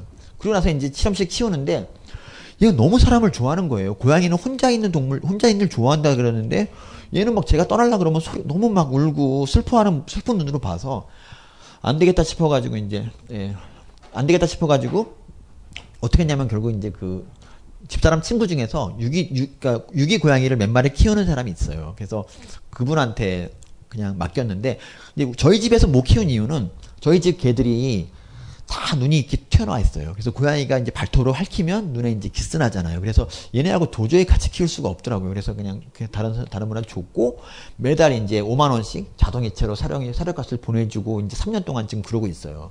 그래서 톡소가 어, 그러니까 이, 이, 이, 얘 이름이 톡소라고 지었는데 이 고양이가 원래 그냥 산에 버려져서 어 고양이 길고양이의 평균 수명인 3년 만에 이제 죽을 만한 그런 운명이었던 이 고양이가 지금은 이제 이렇게 그 집에서 아주 의젓하게 왕 노릇하면서 살고요. 그리고 이렇게 멋지게 살고 있잖아요. 근데 이런 얘기가 이제 고양이를 뭐 그렇게 좋아하지 않는 분들도 이런 톡소 얘기를 막 하니까 막 그 재밌지 않아요? 그렇죠. 이런 경험, 이런 경험을 바탕으로 글을 쓰면 이제 제가 이제 톡소 얘기를 막 쓴다. 톡소는 잘 산다. 그리고 이제 길고양이를 돌보는 캣맘도 나와 같은 마음이다. 캣맘이 죽었다. 뭐 이런 식으로 이런 식으로 쓰면은 이 자기 경험에 들어가면 글이 되게 생생해집니다. 어쨌든 여러분께서 제일 유의하셔야 될 게 글의 첫 부분입니다. 첫 부분. 첫 부분에다가 아주 강력한 경험. 근데 이거 여기서 거짓말을 쓰면 안 돼요. 뭐 거짓말 쓰 거짓말 쓰면은 이상하게 글에 힘이 없어요. 그래서 그냥 뭐 들은 얘기나 책에서 읽은 얘기라도 어쨌든 간에 사, 진짜 사실을 얘기를 하셔야 되고요. 그래서 이렇게 경험을 하여튼 꼭 넣, 넣었던 거, 이렇게 뭐, 예, 그렇게 하시면 되고요. 뭐, 이건 재료를 모아서 쓰면 이제 톡, 그 고양이에 대해서 공부를 좀 해왔더니, 고양이는 영역동물이더라고요. 그래서 먹이를 고양이한테 준다고 해서 다른 지역 고양이가 몰려오는 건 아니에요. 그러니까 고양이 뭐 먹이 준다고 해서 몰려오는 건 아닌데 단지 고양이들이 이제 더 개체수가 뭐 새끼를 더 낳아서 늘어날 수도 있을 것 같아요. 그리고 먹을 게 없으면 고양이는 음식물 쓰레기 봉투를 찢어서 환경을 더럽히고 그리고 인간에게 질병을 옮기지 않는다. 뭐 이런 식으로 고양이 캣맘을 옹호하는 재료만 모아서 이렇게 글을 쓰, 글을 쓰면은 이렇게 쓸 수가 있는 거죠. 캣맘이 죽었다. 그리고 캣맘 때문에 이 죽은 그러니까 이 사람의 살해 동기는 캣맘 때문에 집값이 떨어진다고 생각한 거다. 전. 하지만 길고양이는 그렇지 않다. 영역동물이고 그리고 이제 먹이를 안 주면 환경을 더 어지럽힌다. 그래서 이제 지구는 인간만의 것이 아니다. 길고양이를 포용하자. 뭐 이런 식의 글을 쓸 수가 있는 거죠. 그리고 어 이제 몇 가지 말씀만 좀 팁만 더 드리고 말씀을 이제 끝내려면 어 글을 잘 쓰려면 일단 용감해야 됩니다. 그러니까 이제 내가 글을 못 쓰는데 어떻게 그 뭐 투구할 수가 있느냐. 일단 저질러셔야 됩니다. 여러분이 아무리 글을 못 쓰셔도 마테우스 쓰던 저보단 잘 쓸 거예요. 혹시 안 믿으세요? 마테우스 한번 구해서 진짜 몇 페이지라도 읽어보시면 이거 인간이야 이런 생각이 들어요. 어쨌든 책은 적당히 무식할 때 내야 되고 여러분이 그러니까 제일 좋은 게 5년 안에 정말 저서를 하나 내는 거를 목표로 삼으시면 정말 그게 좋습니다. 그러면 왠지 더 글을 신경을 쓰게 되고 목표가 생기면 더 노력하게 되거든요. 그러니까 저처럼 뭐 책으로 뜨겠다 이런 목표도 굉장히 좋은 것 같아요. 저는 그래서 부끄러워하지 말고 일단 쓰시고요. 그러니까 글은 나랑 안 맞는다 이런 생각하지 마시고 글이 적성에 맞는 사람은 없어요. 그냥 일단 쓰시면 무조건 되는 거고 그리고 글을 심형래처럼 따라하자면 글을 못 쓰는 건 부끄러운 게 아니고 글을 부끄러워하는 게 부끄러운 겁니다. 예, 그런 거예요. 그리고 글쓰기 노트를 준비해야 돼요. 글쓰기 노트. 그러니까 일단 우리가 이제 스마트폰이 있으니까 스마트폰에다가 이제 뭐 글감이 떠오르면 쓰면 된다 생각하지만 스마트폰은 일단 만지기 시작하면 꼭 딴짓을 하게 돼요. 아, 참, 문자가 왔나? 이렇게 이제 보게 되고, 그리고 인터넷도 한번 들어가 보게 되고, 인터넷에 굉장히 자극적인 것들이 많잖아요. 뭐, 한, 뭐, 김태희, 뭐, 여신, 뭐 이러면 또 클릭하고, 뭐 또, 아, 가슴, 이러면 또 클릭하잖아요, 우리가. 이러, 이러면 30분, 1시간이 갑니다. 제일 좋은 게 노트와 펜을 가지고 다니면서 글감이 떠올랐을 때 확 적는 게 이게 제일 좋아요. 영감이라는 건 잠깐 왔다 가는 그런 건데 사람 영감하고 달리 잠깐 왔다 가요. 이거는. 그래서 이거 이거는 제가 이제 그 썼던 그 이제 저는 주로 기차나 지하철에서 이제 글을 쓰는데 요거 이제 후닥닥 그 기차, 지하철에서 써서 요 요 이제 좀 썼었는데 이걸 가지고 이제 그 뭐 대통령 지지율라고 해가지고 이렇게 글을 썼었어요. 네 이렇게 썼었고요. 이 글은 혹시 어, 어떤 글에 모체가 됐을까요? 그러니까 이거는 그 밖에서 공원 앞에서 잠깐 써가 이렇게 스케치해가지고 결국 이제 이게 실었는데 여기 보시면 뭐 윤봉길의 후회 이런 것도 있잖아요. 윤창중 씨의 그 성희롱 사건에 대해서 성 예, 거기 이거 이제 성추행에 대해서 쓴 거예요 이거는. 그래서 이제 이게 윤창중은 그럴 사람이 아니라는 이런 그런 거가 그러니까 한 10분 정도 이렇게 끄적끄적 몇 가지가 있구나 하면서 이제 적은 거거든요.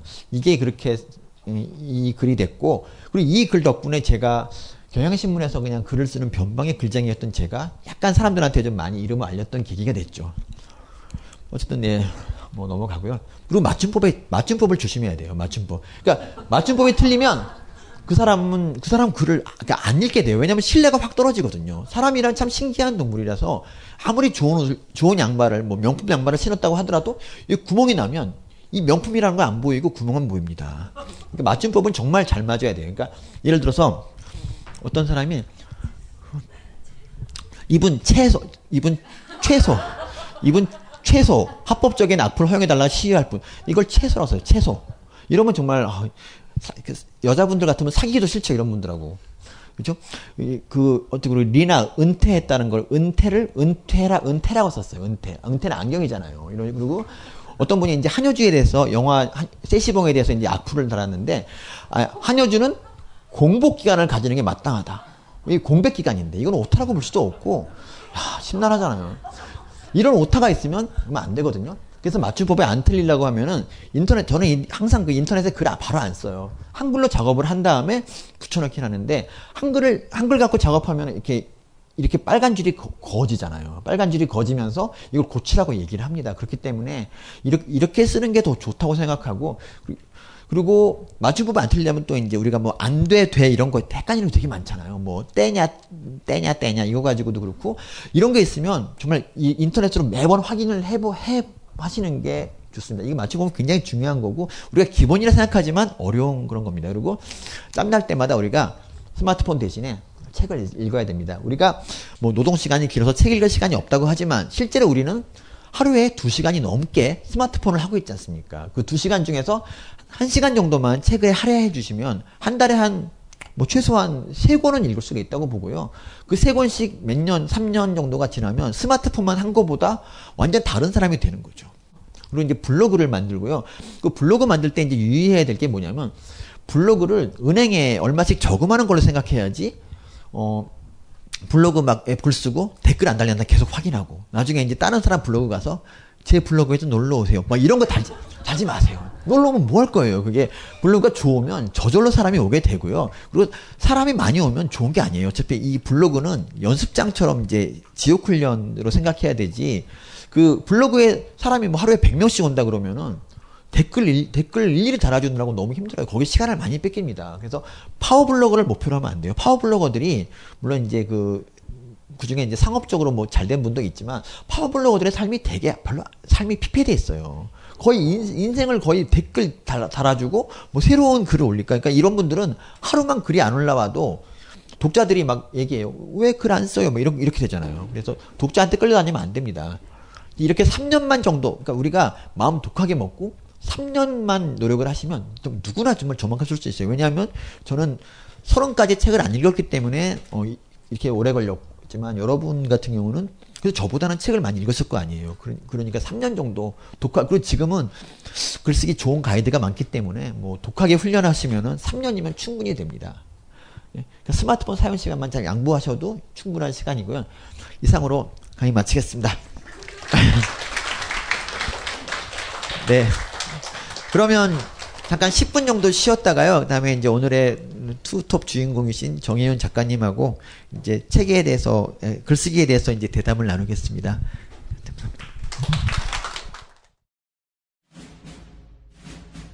스마트폰에 바이블, 벙커원 어플이 대폭 업그레이드 되었습니다.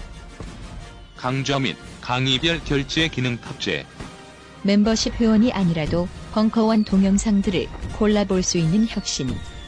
바로 확인해 보세요. 우리는 생각했습니다. 실외는 가까운 곳에 있다고. 우리가 파는 것은 음료 몇 잔일지 모르지만 거기에 담겨 있는 것이 정직함이라면 세상은 보다 건강해질 것입니다. 그래서 아낌없이 담았습니다. 평산네이처, 아로니아 친, 친, 친. 지금 딴지마켓에서 구입하십시오. 자유를 외친 시인 김수영, 위대한 화가 이중섭, 전설이 된 반고흐. 그런 그들의 진짜 모습은 찌질했다. 철없는 가난뱅이, 애정결핍 환자, 우리가 사랑한 위인들의 민낯. 위인전에 속은 어른들을 위한 경쾌한 반전이 시작된다. 딴지일보 인기 연재를 책으로 엮은 찌질한 위인전. 완벽하지 않아서 눈물나게 아름답고 찌질했기에 더욱 위대한 그들의 삶이 전하는 위안과 감동. 딴지일보 홀짝 기자의 찌질한 위인전. 전국 서점과 온라인 서점 딴지마켓에 있습니다. 위즈덤 하우스. 네, 먼저 예, 선수 소개를 하겠습니다. 네, 스페인 출장을 마치고 얼마 전 돌아오신 어, 정혜윤 작가님이라고 숱한 책들을 내시면서, 그러니까 침대와 책, 뭐, 나, 내 삶을 바꾼 뭐 글쓰기 이런, 이런 걸 비롯해서, 어, 숱한 책을 내면서 매니아층을 형성하고 있고요. 그리고, 음, 어떤 분들은 이제 그 정혜윤 표- 작가님의 그 미모 때문에 그 표지, 항상 그 미모, 뭔 얘기야? 네. 쓸데없는 이야기야. 네. 어쨌든 정 작가님을 소개합니다. 예.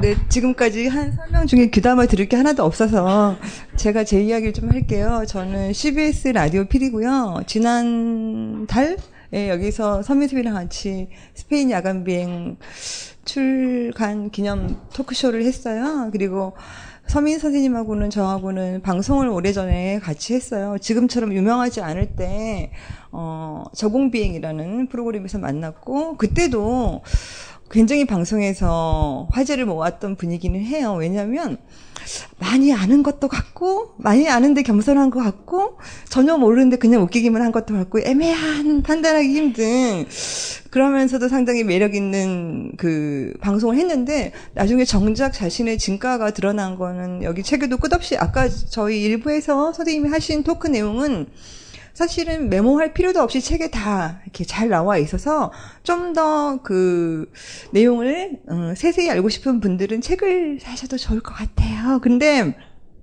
저기 있습니다. 그런데 그 제가 그 서민쌤한테 진짜로 반하게 된 건 뭐냐면 음 칼럼 칼럼이에요. 칼럼이었어요. 근데 왜 그렇게 칼럼이 여러분 찰스 디킨스라는 소설가 아세요?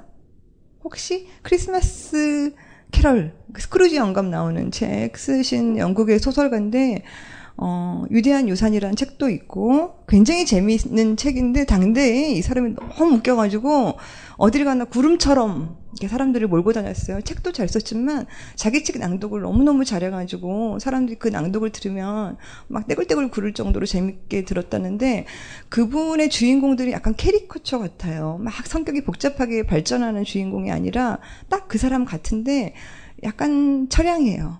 그리고 약간 애수를 띴어요. 그리고 약간 사랑할 수밖에 없어요. 그런 주인공 찰스 디킨스 같은 주인공인 동시에 그렇게 칼럼을 쓰신단 말이죠. 그래서 아까 계속 이제 뭐 여- 논문 쓰기, 자기소개 쓰기 굉장히 다양한 종류의 글쓰기 전문가인 것처럼 말을 했지만 제가 볼 때는 자기 자신이 되는데 전문가였던 것 같아요. 그냥 이런 글도 쓰고 저런 글도 썼다기보다도 글 쓰면서 자기 자신이 돼갔던 것 같아요. 그래서 서민이 쓴 글을 보면 서민인 줄 알잖아요. 서민이 쓴 글 보면 아 서민 선생님이 썼구나 이름을 안 봐도 저희가 알 수 있는 자기를 교육하고 자기를 형성하는 과정에 있어서 이분은 굉장히 독특한 그리고 저희가 그러잖아요 나는 나야 뭐 어, 뭐, 나도 알고 보면 뭐, 개성이 있어. 이렇게 하지만, 그냥 그건 나의 주장일 뿐이고, 정말 그런지는 사실은, 어, 애매한 부분이잖아요. 어떻게 보면은 내가 내 개성이라고 믿는 거, 나라고 믿는 게 아닐 수도 있잖아요. 누구 말을 따라하고 있을 수도 있잖아요.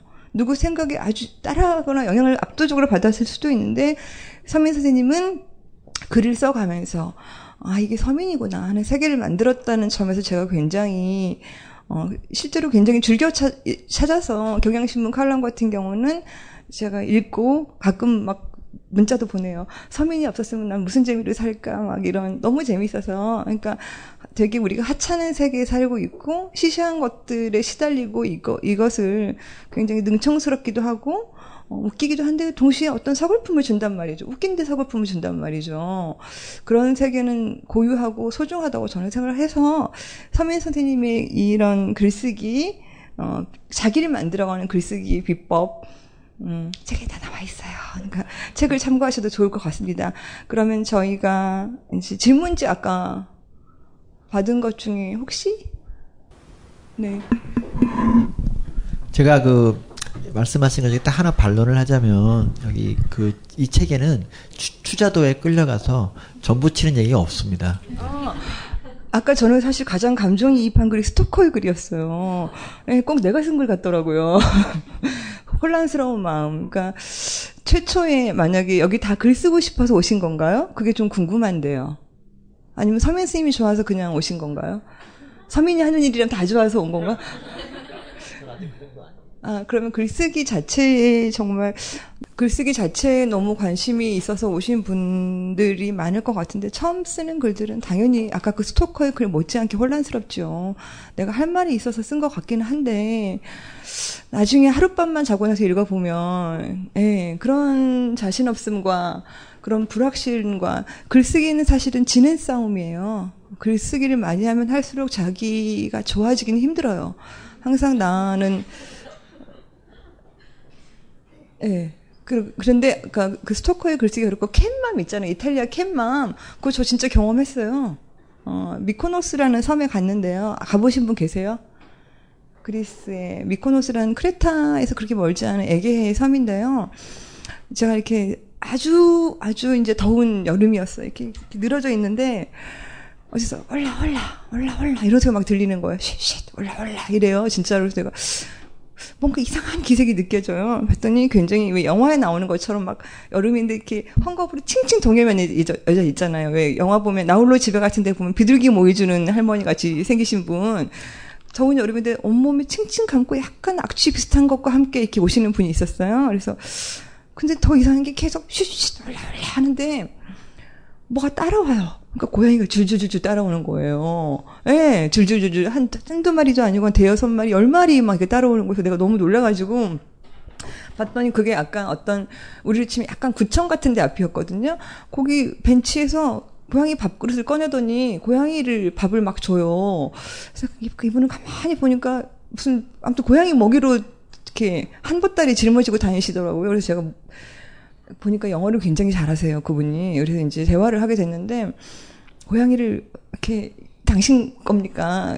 당신의 고양이, 길고양이 이렇게 돌보시는 겁니까? 그랬더니, 그분이 몇 마리나 고양이를 돌볼 것 같아요? 129마리. 예. 네. 미코노스에 버, 그 버려진 유기견 129마리를 돌보는 60대 후반의 할머니였던 거예요. 그래서 내가 뭐 계기가 있느냐 예, 그랬더니 어, 30대 후, 어, 30대 중반에 미코노스 섬에 온 거예요. 미코노스 섬은 정말 아름다운 섬이에요. 정말 아름답고, 크레타나 산토리니 근처라고 생각하시면 되는데, 그, 사랑하는 남자랑 같이 온 거예요. 그 섬에. 그분이 말씀해 주시기. 그래서 그이랑 함께 살려고, 이렇게 집도 막 사고 그랬는데, 그이가 그만 떠나버린 거예요. 그이가 배신을 한 거예요. 그래가지고 혼자 남았잖아요. 근데 자기 인생의 가장 불행한 일은 자기가 사랑했던 사람은 자기를 떠나거나 자기보다 일찍 죽거나 해서 지금 자기는 정말 혼자 남은 거예요. 근데 미코노스 섬에 딱 배 타고 그 배를 타고 딱 내리면 뭐가 있냐면 바로 교회가 있거든요. 배에서 내린 사람은 다 교회에서 그 기도를 할 수 있을 만큼 가까이 있는데 저한테 딱 저 십자가를 가리키더니 나는 너무 사랑을 주고 싶은 거예요. 뭔가를 사랑하고 싶어요. 사랑할 준비가 됐어요. 근데 사랑할 대상이 없는 거예요. 나는 정말 사랑 너무 소중한 거 알겠고 사랑을 위해 다 할 수 있는데 누구를 사랑해? 없잖아. 내 곁에 아무도 없잖아. 남자는 나를 배신했고 가족들은 다 죽어버렸고 그래서 할 수 없이 찾았대요. 뭐냐면은 나한테 거짓말을 안 할 사람, 음, 안 할 어떤 생명체, 나를 떠나지 않은 어떤 생명체. 그렇게 해서 고양이를 돌보게 됐다는 이야기를 저한테 막 교훈처럼 하시더라고요. 그래서 결국은 결국은 우리가 사랑하고 싶지 않은 게 아니라 사랑을 못 찾는 거 아니냐. 어떻게 사랑하는 사람을 만날 수 있을까. 그래서 이 고양이들은 나를 절대로 떠나지 않는다. 너희들이 지중해로 여행을 와서, 애기로 여행을 와서 너무나 눈부시게 푸른 바다, 굉장히 아름다운 섬이라고 생각하지만 똑같다. 여기도 배신하는 인간 있고, 어, 떠나는 인간 있고, 버려지는 고양이 있다. 사실은 누가 천국을 만드느냐 문제지 천국이 따로 있는 게 아니다. 그런 엄청난 말씀을 올라 올라 고양이 밥 먹는 동안에 하시더라고요. 그래서 아까 이탈리아 캔만 버려진 유기견 이야기 듣는데 그 생각이 나더라고요. 그렇습니다. 네. 제가 옛날에 어떤 일이 있었냐면요. 강신주 선생님 지금처럼 유명하지 않았을 때 시절 이야기인데요. 그분이 그때 철학이 필요한 시간이란 책이 나왔었어요. 근데 그때 출판사에서 저한테 연락이 와서 토크를 해달래요. 근데 출판사에서 저한테 요청하기를 두 분이 그냥 책에 대해서 이야기를 나누시면 좋겠어요. 이거였어요. 그래서 그렇구나 하고 갔어요. 그래서 이제 두 분이 책에 대해서 이야기를 나누고 있었어요. 이렇게 이런 식으로. 근데 갑자기 어떤 정말 여자분이 정말 카랑카랑한 목소리로 그 피디님 그 피디인가 뭔가 하는 그분 딱 저한테 그러시는 거예요. 그래서 저요? 그랬더니 그, 말 좀 그만하세요.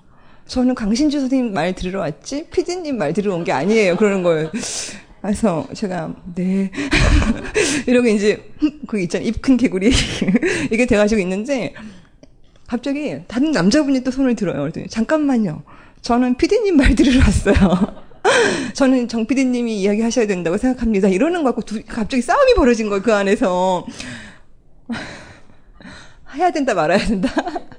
그래서 결국은 우리 가버릴 거예요. 이렇게 됐던 트라우마가 있어가지고 제가 말을 안 하려고 결론은 아, 근데 저는 오늘 한 시간 동안 말을 했기 때문에 뭐 괜찮습니다. 예. 그래서 여러분을 이제 여러분이 사실은 글을 쓰고 싶어서 오신 분들이라고 제가 이해하면 되는 거죠. 그죠? 그래서 그냥 더 궁금한 거 직접 여쭤보시면 어떨까 싶어요. 먼저 이제 질문 들어온 거 제가 하나만 네. 읽을게요. 서민 교수님 정말 반갑습니다. 저는 마테우스를 가지고 있습니다. 음, 하지만 그래서 아까 손을 좀 떨었어요. 하지만 소장만 할 뿐 아직 못 읽었어요. 그래서 제가 지금 교수님의 팬일 수 있는 것 같습니다. 이- 이분의 질문은 뭐냐면 SNS에 글자 몇 개를 써도 누가 나에게 반박하지 않을까, 안 좋은 소리를 듣지 않을까, 가슴 두근거리고 긴장이 되곤 하는데요. 이를 극복하려면 어떻게 해야 좋을까요? 이런 질문이었어요. 근데 저는 이제 제가 2005년에 한겨레 칼럼을 쓸 때 제가 좀 착각했던 게 뭐냐면 그 당시 저는 신문에 칼럼을 쓰면은 모든 사람이 그거를 보고 막 저한테 이제 잘 썼네 못 썼네 평가할 줄 그걸 평가할 줄 알았어요. 근데 현실은 그렇지 않았어요. 거기다 뭐 한 6개월 이상 거의 1년 가까이 칼럼을 연재했지만 제 옆방에 있는 선생이나 뭐 누, 그 누구도 제 친구 누구도 그 칼럼을 읽은 적이 없어요. 그러니까 제가 그 쓴다는 것 자체를 모르는 거예요. 그래서 아 세상은 제 생각만큼 저한테 관심이 없구나 이거를 깨닫고 그 다음부터 글을 쓸 때 이제 굉장히 편하게 쓰기 시작해요. 그리고 혹시 근데 이거 쓰신 분 유명한 분이신가요? 팔로워가 굉장히 많으신가요? 그냥 그- 그 너무 그 다른 분들 뭐 이런 거에 걱정하지 마시고 그냥 일단 저지르는 게 좋을 것 같습니다. 그리고 글자 몇 개 쓰지 마시고 어, 많이 쓰세요. 많이 많이 쓰시면 좋을 것 같습니다. 이게 제 말이고 혹시 뭐 더 추가하실 말씀 있으신가요? 글을 쓴다는 건 기본적으로 남의 눈치를 안 보려고 쓰는 것 같아요. 예, 정확히 아까 제가 서민스님 이야기할 때 고유해진다는 이야기 했잖아요. 대부분의 시간 저희는 남들의 의견, 음? 그리고 남들이 바라는 말, 남들이 바라는 역할 하는 시간이 너무 많단 말이죠. 근데 반대로 눈치를 보지 않는 나, 어, 그것을, 에, 저항하려는 나, 벗어나려는 나를 표현하는 게 글이라고 생각하기 때문에 정말로 남들의 의견이 그서, 무서워서 글을 못 쓰다면, 다면 더 용기를 갖기를 저는 오히려 권하고 싶고요. 글을 남들이 나한테 뭘 기대하겠지라고 쓰려고 생각하는 순간 글은 되지 않는 것 같아요. 그냥 나, 나니까 할 수밖에 없는 생각. 이 책, 아까 서민적 글쓰기 책 처음 보면 거의 조지, 조지 오웰, 이 제일 먼저 인용되고 있는데요. 조지 오웰 보면은 1984 동물농장 이런 거 보면 여러분들은 이게 왜 명작이야? 이게 왜 뭐 이게 뭐 뭐가 좋아? 뭐 이런 생각 할 수도 있습니다. 근데 그 글은 어떤 사람이 쓴 거냐면요. 나는 이렇게밖에 쓸 수 없어. 를 자기가 분명히 인식한 사람이 쓴 글이에요. 나는 이런 식으로밖에 쓸 수 없는 방식을 찾아낸 사람이 쓴 글이란 말이죠. 그래서 남들이 그 생각해줬으면 하는 나, 어, 아마 지금 이게 트렌디야. 이걸 써야 될 때야 라는 걸 완전히 벗어난 나가 되고 싶을 때 쓸 수 있는 게 저는 글인 것 같아요, 오히려. 그리고 아까, 어, 그 저는 어떠한 그 SNS 활동? 단 한 가지도 하고 있지 않거든요. 음, 왜냐면은, 음, 아까 선민님도 책에서, 어, 글 쓰는 목표, 농담을 삼아서 많이 팔고 싶다, 이런 이야기 했는데, 아마 진짜로, 어, 진짜로, 결과적으로 그렇게 될 수는 있어요. 많이 팔리고, 사, 많은 사랑을 받고, 많은 사람이랑 소통할 수는 있는데, 정말로 글이 필요한 사람은, 정말 이 사람은 시급하게 글을 써야 돼. 이런 사람이 있어요. 누구냐면, 내 말을 누가 별로 안 들어줘요. 어. 그 말, 우리가 의사소통 수단이 말이잖아요. 이렇게 말을 하고 사는데, 내 말에 별로 귀 기울여주는 사람도 없고, 내가 말을 했는데, 이게 아닌 것 같은데, 어, 충분치 않아요, 말로. 내가 한 말로 잘 표현도 못하겠어요. 어, 그리고 내 말을 내가 신뢰를 잘 못하겠어요. 어, 말해놓고 나도 예, 이런 사람은 시급하게 사실은 글을 써야 돼요. 팔리고 뭐고를 떠나가지고 분명히 뭔가가 충분히 말해지지 않았다. 잘못 말해줬다. 이 부분이 있는 분은 무조건 자기 자신을 위해서 먼저 글을 써봐야 된다고 저는 생각을 하고요. 그러니까 무슨 무슨 글이 됐든 간에 어, 자신을 위해서 어, 먼저 써 이것은 나 자신을 위해서 하는 활동이다. 나 자신을 하는, 위해서 하는 시간이라는 의식이 분명히 있어야지 글을 쓸 수 있다고 저는 생각을 해요. 그러니까 아, 네, SNS, 네, 얘네도 이거, 이것도 글이라고 올려? 여기에 한번 얽매기 시작하면은 쓸 수 없어요, 사실은. 예. 네, 그리고 이분께 좀 추가로 말씀드리자면, 음, 마테우스 2만 원을 좀 팔아주시면 좋겠고요. 그리고 두 번째는 원래 이제 제가 정말 좋은 글은 정말 자기만의 고유한 시각이 들어간 글이고 그러기 위해서는 정말 자기 생각을 딱 만들어야 되는데, 그러니까 남의 눈치를 보면 그런 생각이 안 들죠. 그리고 우리가 인터넷이 나오고 나서 우리가 이제 좀 안 좋아진 게 뭐냐면 글을 기사를 보고 나서 댓글을 봐요. 그래서 제, 제가 생각하는 게 과연 맞는가를 되게 댓글을 통해서 확인하고 뭐 맞으면 안심하고 틀리면 어 내가 잘못 생각했구나 이렇게 생각을 하는 게 경우가 있거든요. 근데 웬만하면 댓글을 좀 안 보시고 그냥 자기 고유의 생각을 하는 연습을 하시면 글도 좀 고유해지지 않을까 생각이 됩니다. 예. 다음 질문이 뭐냐면 어, 필이 꽂혀서 어, 무화지경으로 쓰다가 컴퓨터가 멈춘다거나 어, 뭐 전화가 오거나 커피를 마시다가 갑자기 흐름이 끊기면 어떻게 대처하십니까? 저는 이미 글을 쓰기 전에 이미 글쓰기 노트에 이제 어떻게 쓸 거라는 게 대충 있어요. 그래서 그게 있기 때문에 저는 뭐 시상이 끊겨도 관계 없고요. 그래서 저희 뭐 이건 자랑은 아닌데 저희 집에 컴퓨터가 다운됐을 때를 대비한 비상 발전기가 있어요. 아, 물론 뻥인데. 네. 지금 다운 게 다운되는 게 문제가 아니라 뭔가에서 딱 잘렸다는 거죠. 네. 근데 저는 저도 이제 그 컬럼 쓸 때, 그러니까, 그러니까 인터넷의 문제점이 뭐냐면 정말 글을 쓰다가 어, 막한 절반쯤 쓰면은 막 너무 지, 겹고 딴짓하고 싶고 죽겠어요. 그래서 그럴 때 인터넷 한 바퀴 돌고 오면 한 시간이 막 지나 있어요. 저도 그런 유혹을 못, 이기지 못하고 그렇게 하는데 근데 정말 그러고 나서도 글의 흐름이 끊기지 않는다는 게 참 저의 장점인 것 같아요. 지금 제가 제가 이제 저 글쓰기 지옥 훈련 하고 나서 이제 느낀 건데 제가 이건 뭐 저만 그런 것 같아요. 그러니까 그 전날 쓴 편지 같은 거 있잖아요. 그런 거는 이렇게 다음날 보면 부끄럽잖아요. 근데 저는 이제 전날 컬럼을 써놓고 이제 그냥 일단 다음 일단 보내요. 그냥 신문사에 보내고 아, 너무 후진 거 써서 정말 이렇게, 이렇게 써요. 컬럼에, 이렇게 컬럼을 썼는데 너무 후져서 죄송합니다. 다음에 잘 쓰겠다. 이렇게 보냅니다. 근데 그러고 나서 다음날 아침에 읽어보면 너무 잘 쓴 거예요. 그래서 막 자폭 기질이 좀 있어요. 근데 글을 쓸 때 어느 정도 그런 게 좀 필요한 것 같아요. 그 자기 자신이 막 스스로를 칭찬하고 막 비하보다 그런 게 있어야지 더 계속 글을 쓸 수 있는 원동력이 되지 않았을까 싶습니다. 저희 자폭 기질. 저는 뭐 옛날에 몰랐는데 그런 게 있더라고요, 제가. 그래서 제가 스스로 막 기생충 열전을 뭐 가리켜서 예를 들면 뭐 기생충 책 시장을 섞거나 뭐 이런 식으로 표현을 하잖아요. 근데 그렇게 보통 사람이 그렇게 하면 되게 잘난치 하는 것 같고 좀 뭐 좀 재수 없는데 제가 그러면 남들이 다 이해를 해주더라고요. 이, 이 점에서 저는 외모 덕을 좀 본, 본, 본 것 같아요. 그러니까 얼굴이 좀 불쌍해 보이니까 뭐 자기 자랑질을 해도 크게 그렇게 흉으로 보이지 않는다는 게 참 좋은 점 같아요. 근데 이, 이 선생님 같은 경우는 좀 겸손하셔야 될 것 같네요. 예. 예, 하여튼 그렇습니다. 선민 씨만 직접 질문하고 싶으신 분 계세요? 자신한테 재능이 있다는 거 어떻게 알 수 있어요? 아, 글에 재능이 있다는 거요? 그러니까 이런 거죠. 어, 저는 그 글, 그러니까 글에 재능이 없는 사람은 10년 지옥 훈련을 해도 베스트셀러, 그러니까 아주 엄청난 대박을 못 쳐요. 근데 하지만 재능이 없는 사람은, 아, 재능이 있는 사람은 정말 대박을 치죠. 그러니까 저 같은 경우는 전 재능이 없어요. 저 옛날부터 글을 못 썼고 10년간 지옥훈련을 했다는 게 뭐 그래도 이 정도? 이 정도는 정말 저는 누구나 달성 가능하다 생각하고 여기서 더 나아가는 그런 거는 그러니까 예를 들면 제가 40년을 훈련한다고 해도 김훈 선생님이 쓰신 뭐 라면을 끓이며 저 이런 걸 죽어도 못 쓰거든요.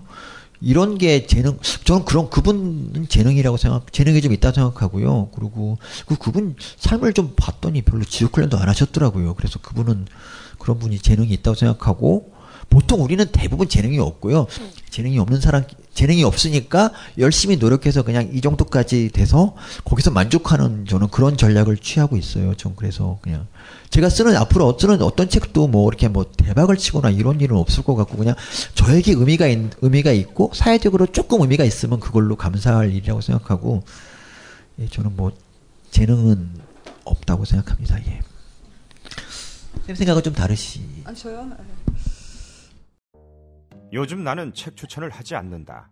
그래도 이 책은 추천하지 않을 수 없다. 나는 딴지일보 읽은 척 매뉴얼의 애독자였으니까. 이웃시민 고전은 직접 반려들어 읽는 게 가장 좋다. 그게 여의치 않으면 너부리의 읽은 척 매뉴얼을 읽어라. 읽은 척 매뉴얼은 고전들의 뒤틀린 소개이자 색다른 비평일 뿐만 아니라 그 자체로 고전과 맞먹는 유사 고전이다. 고종석 그는 딴지일보 역사를 통틀어 가장 딴지적 글쟁이다. 김어준 고전이 얼마나 재밌는가를 은하계에서 가장 재밌게 설명하는 책. 딴지 편집장 너브리의 고전문학 읽은 척 매뉴얼. 아직 고전을 모르는 분들께 그리고 이미 고전을 알고 있는 분들께도 강력 추천합니다. 지금 바로 전국 서점에서 만나보세요. 딴지 마켓에서 구입하는 분께는 저자 사인본을 배송해 드립니다.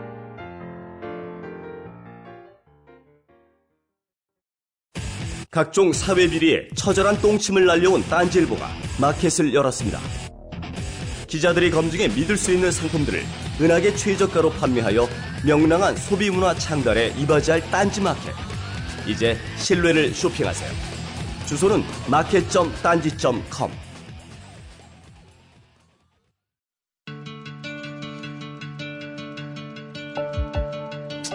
여러분들이 좀더 즐겁게 남은 여러분의 인생 동안 단 몇 초라도 더 즐거움을, 기쁨을 가질 수 있는데 조금이라도 도움이 되었으면 합니다.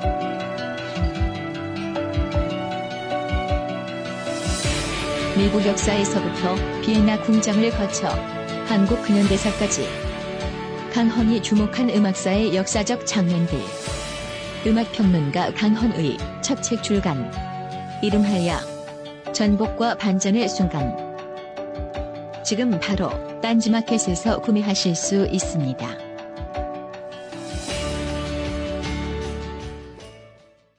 제가 지난번에도 여기서 한번 말했던 것 같은데, 그러니까 저희는 저희가 생각을 하고 산다고 생각하잖아요. 생각을 많이 한다고 생각하잖아요. 근데 저는 일단 그 말을 잘 안 믿는 것 같아요. 어, 생각 없이 산다고 생각해요. 예. 근데 언제 생각을 하기 시작, 시작하냐인데, 음, 어, 충격을 받았을 때. 너무 놀라운 일을 겪었을 때, 너무 황당한 일을 겪었을 때, 이게 뭐야? 라고 하는 그 순간에 문제를 간단히 해결하지 않는 거. 아, 원래 인간 다 그렇지? 내지 뭐 걔가 원래 그래? 라고 해결하지 않는 순간 거기서 뭐가 생겨난다고 생각해요. 그래서 그 우리가 생각하고 있으니까 그러니까 그냥 저는 취향의 글쓰기라는 말은 좀 반대하는 것 같아요. 책을 볼 때 이 작가는 내 취향에 맞아 뭐 이게 아니라 음 정말로 내가 어, 내 마음이 별로 생각이 없고 내 마음이 얼어붙은 바다랑 똑같은데 언제 한번 깨진다. 깨져서 금이 간다. 균열이 생겼다. 거기서 흘러나오는 거가 서희님 책에도 나오지만 글의 재료가 될 수 있다고 생각하고요. 그러니까 재능보다 재료였던 것 같아요. 제가 중요하게 생각하는 건요. 아주 큰 고통을 겪은, 겪거나 아주 아주 엄청난 걸 본 사람은 쓸 수 있어요. 사실 이를테면 허먼 멜빌 모비딕 작가란 말이죠. 엄청난 소설이죠. 그럼 막 허먼 멜빌은 굉장히 이렇게 재능이 있었을까? 미스테리예요. 그 사람이 어떻게 썼는지. 왜냐면은 그냥 아주 초라한 집안의 선원이었단 말이에요. 근데 그냥 이 선원이 어떻게 작가가 됐을까? 너무너무 많은 미스테리가 있단 말이죠. 근데 그 사람은 어떤 일이 있었냐면 그냥 식인종한테 잡힌 적이 있었어요. 예. 선원이었어요. 그리고 그것들을 모아 모아 모아 재료들을 모아 모아 모아 어느 날 쓰기 시작했단 말이죠. 사실 어떤 사람이 재능으로 썼는지 그리고 저는 음, 재능으로 쓰는 글은 반드시 음, 그냥 자기 덫에 걸린다고 생각해요. 테크니션이 되면서 저희가 방송 만들 때 항상 그런 말 하거든요. 그러니까 방송에서 저, 제가 라디오 PD잖아요. 굉장히 글을 많이 써야 되는 직업이에요. 이를테면 라디오 다큐 생각해, 생각해 보세요. 어, TV 다큐 여러분 다 보신 적 있죠? 그럼 이렇게 카메라 가서 막 찍어주면 저희는 그냥 설명할 필요 없이 다 보이잖아요. 아, 지리산의 사계 지금 좀 단풍 들었지, 설악산의 단풍 이 모습이지, 화면을 다 볼 수가 있는데, 라디오 PD한테 설악산의 단풍을 갖고 다큐를 만들려고 그래 보세요. 그럼 저희 도구는 글밖에 없어요. 해발 50m 갔더니 뭐가 어떻고, 나무가 17그루 있고, 그 사이에 구름이 걸터 있고, 샘물이 어떻고, 모든 걸 글로 묘사해야 되는 직업이란 말이죠. 그때는 제가 글쓰기 재능이 있느냐 없느냐가 중요한 게 아니라, 보고 또 얼마나 또 봤느냐. 그런데 마음이 필요해. 어떤 마음이 필요하냐면 나는 보는데 너는 못 보는구나. 저는 저는 보지만 저희 청취자는 못 보잖아요. 그죠? 그러니까 나 내가 본 것을 본 듯이 좀 상상해 줄 수 있어? 내가 나는 봤지만 당신은 보지 못했으니까 내가 본 것을 그리듯이 해줄 테니 설명해 줄 테니 제발 좀 상상해 봐. 이 마음이 그래 붙게 된단 말이죠. 근데 해필 또 그 설악산의 단풍을 나만 봤어요. 그럼 엄청난 책임감이 생겨요. 어, 정확하게 하고 싶고, 어, 대충 안 하고 싶고. 그런 마음, 마음, 마음이 모아져서 어떤 표현으로 이루어진다고 저는 생각을 해요. 그거는 어떤 PD라도 할 수 있어요. 재능, 내가 원래 뭐 글을 되게 못 썼건 잘 썼건 전공이 뭐건 상관없이, 어, 나는 이걸 꼭 표현해서 전달해야만 되겠어 하는 전달 충동.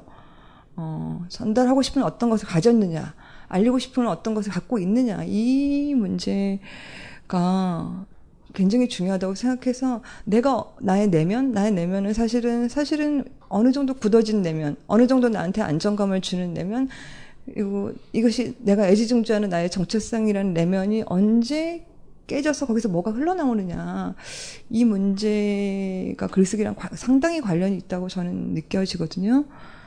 우리가 사랑하는 수많은 작가들이 나는 재능이 있다고 어, 말하는 사람은 잘 없어요. 나는 뭔가에 괴로웠다라고 말을 하죠.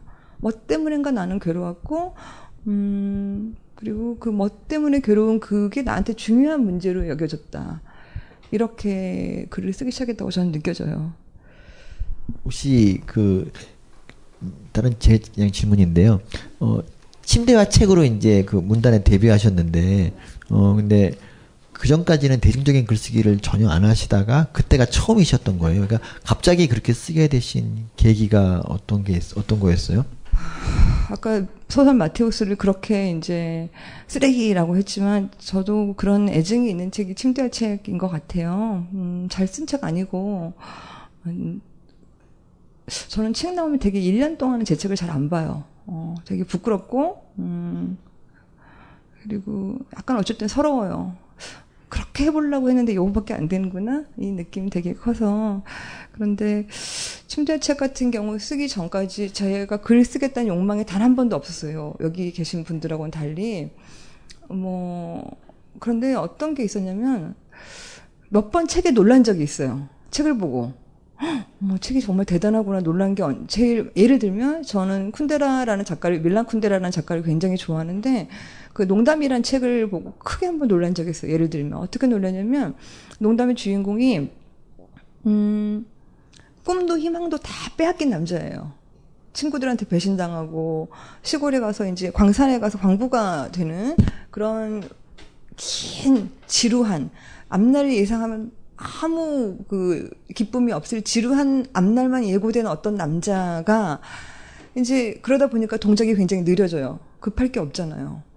그런데 어느 날 이렇게 극장에 앞에 이렇게 가만히 앉아 있다가 어떤 여자를 봐요.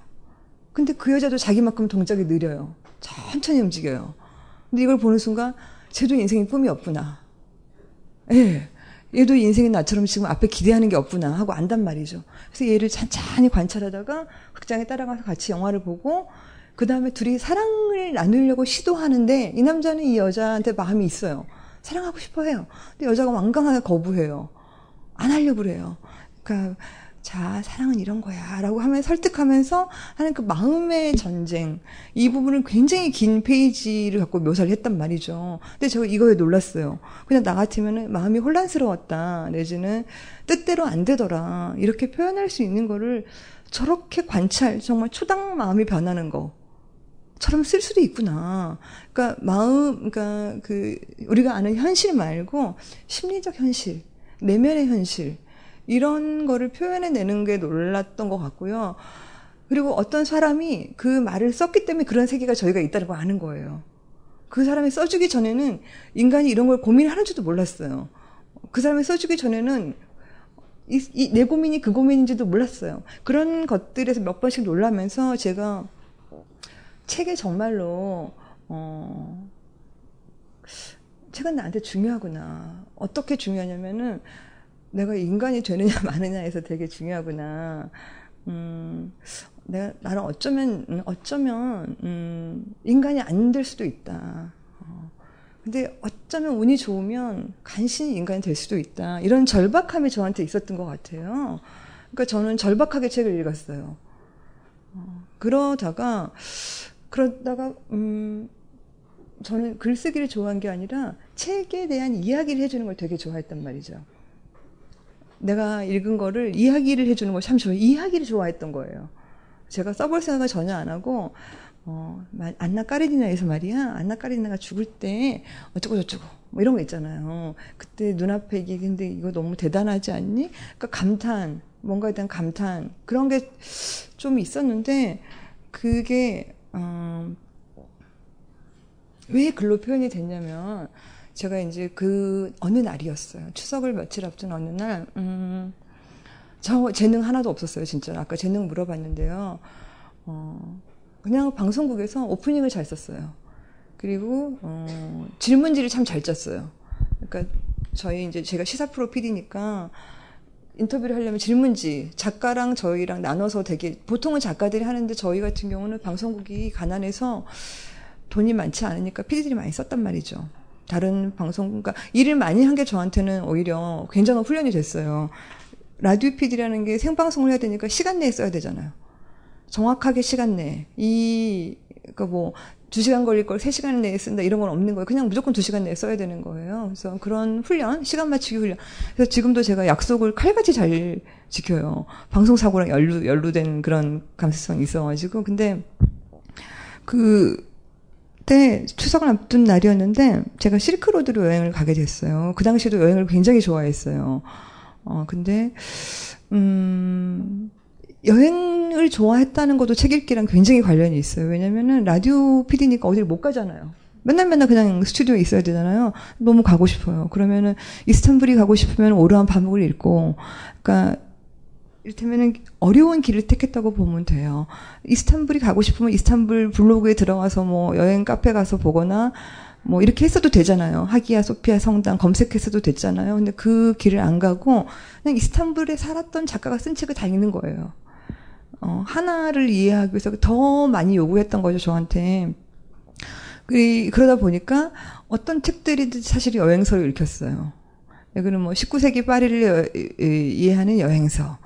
21세기 아일랜드를 여행하는 에, 이해하는 여행서 이런 식으로 어떤 소설도 그렇게 읽혔던 것 같아요. 그런데 음 그때 여행을 제가 실크로드 간다니까 누가 저한테 아 좋겠다 너무 부럽다. 근데 그 말을 하신 분이 인터넷 서점에서 일하시는 분이었어요. 그래서 제가 무슨 소리냐. 그러니까 인터넷 북 서점이죠. 예스24.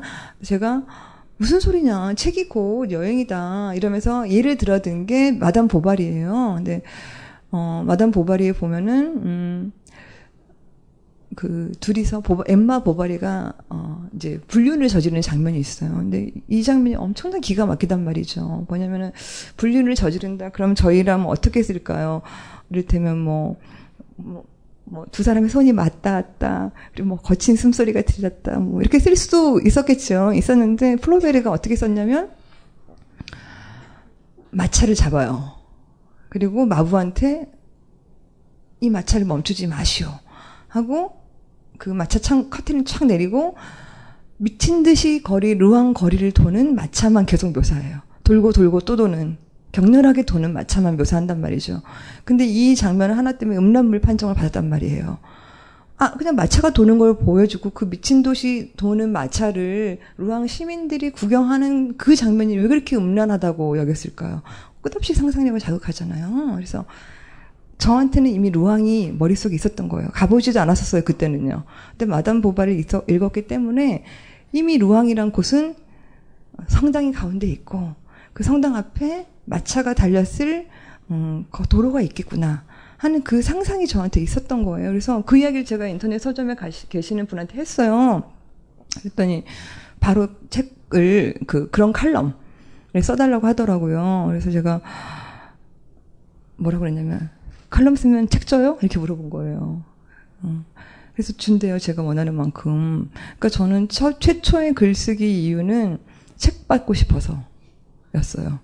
돈이나 이런 게 아니라 야 칼럼 쓰면 책 준대 이래가지고 저한테 일주일에 한 번씩 글을 달려고 그랬는데 일주일에 한 번씩 악착같이 네, 책 받고 싶어가지고 그래서 그때 이제 S24에서 이렇게 여러분 책상 그 종이 박스 오잖아요. 그래서 그 노란색 테이프 붙여가지고 근데 그 노란 제가 주문한 책은 다 주는 조건이었어요. 제가 원하는 책은 근데 그때 그 노란색 테이프를 푹 뜯을 때 북소리 있잖아요. 북소리. 야, 세상에 그렇게 에로틱한 소리는 없더라고요. 뭘 벗기는 기분 있잖아요. 그래서 그때 그 안에 있는 내가 주문한 책인데 어, 사실은 그 내용을 하나도 모른다는 거. 사실 그게 인간 같지 않아요. 그렇지 않나요? 여기 있는 사람들인데 어, 아는 듯도 하지만 그 내용물 하나도 모른다는 거.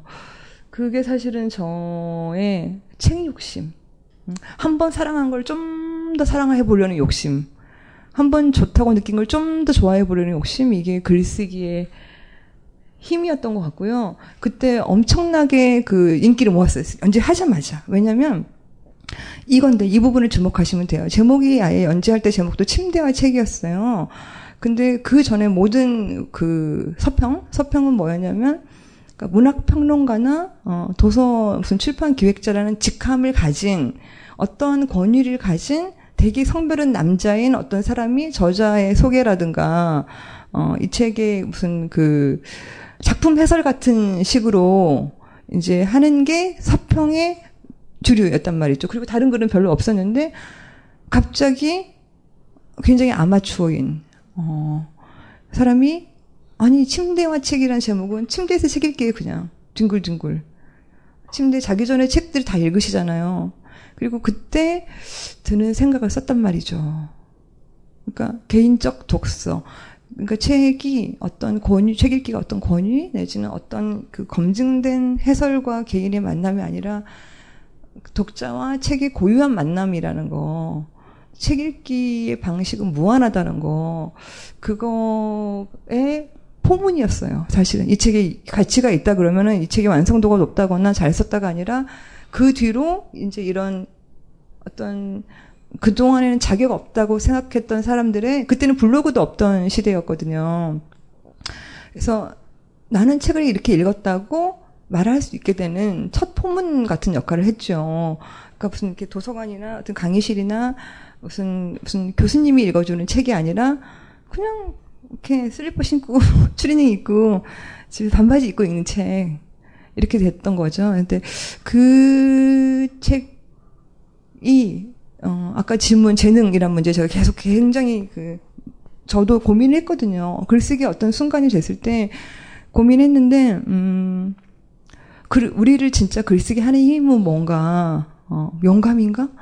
재능인가? 다들 글 쓰는 사람도 다 굉장히 의심하면서 던지는 질문이란 말이죠. 근데 저는 어, 서민쌤도 직업하고 기생충과 뭐를 연결시키잖아요. 사실은 기생충과 우리가 사는 세상, 뭐 기생충과 자기 기질, 기질이 유머러스한 기질, 능청스러운 기질과 연결을 시키는데 저도 어 결국은 내가 나는 이거를 사랑한다는 걸 알았어. 내가 책을 사랑한다는 걸 알았어요.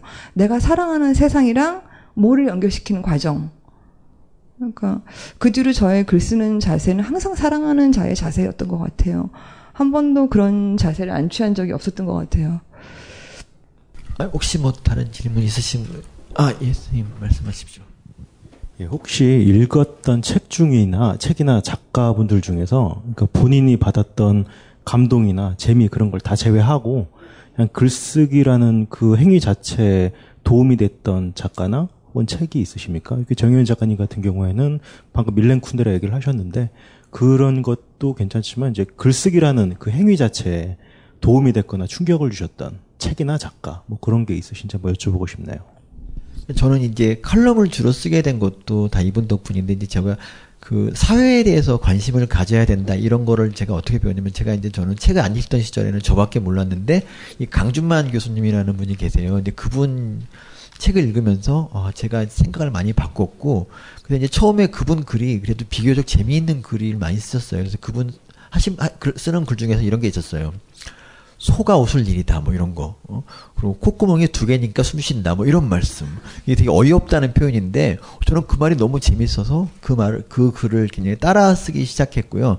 저 말고도 많은 분 많은 그 강준만 키드들이 그 글을 따라 했었죠. 그래서 저는 그분이 제일 저에게 그래 나도 이렇게 잘 쓰고 싶다는 그때 생각을 했던 것 같아요. 그래서 그분 책이 나올 때마다 막 서점에서 막 매일같이 찾아가서 언제 나오냐고 물어보고 샀던 그런 기억도 나고 뭐 그래서 저는 그분이 저에게 참 그래 은사셨던 것 같아요.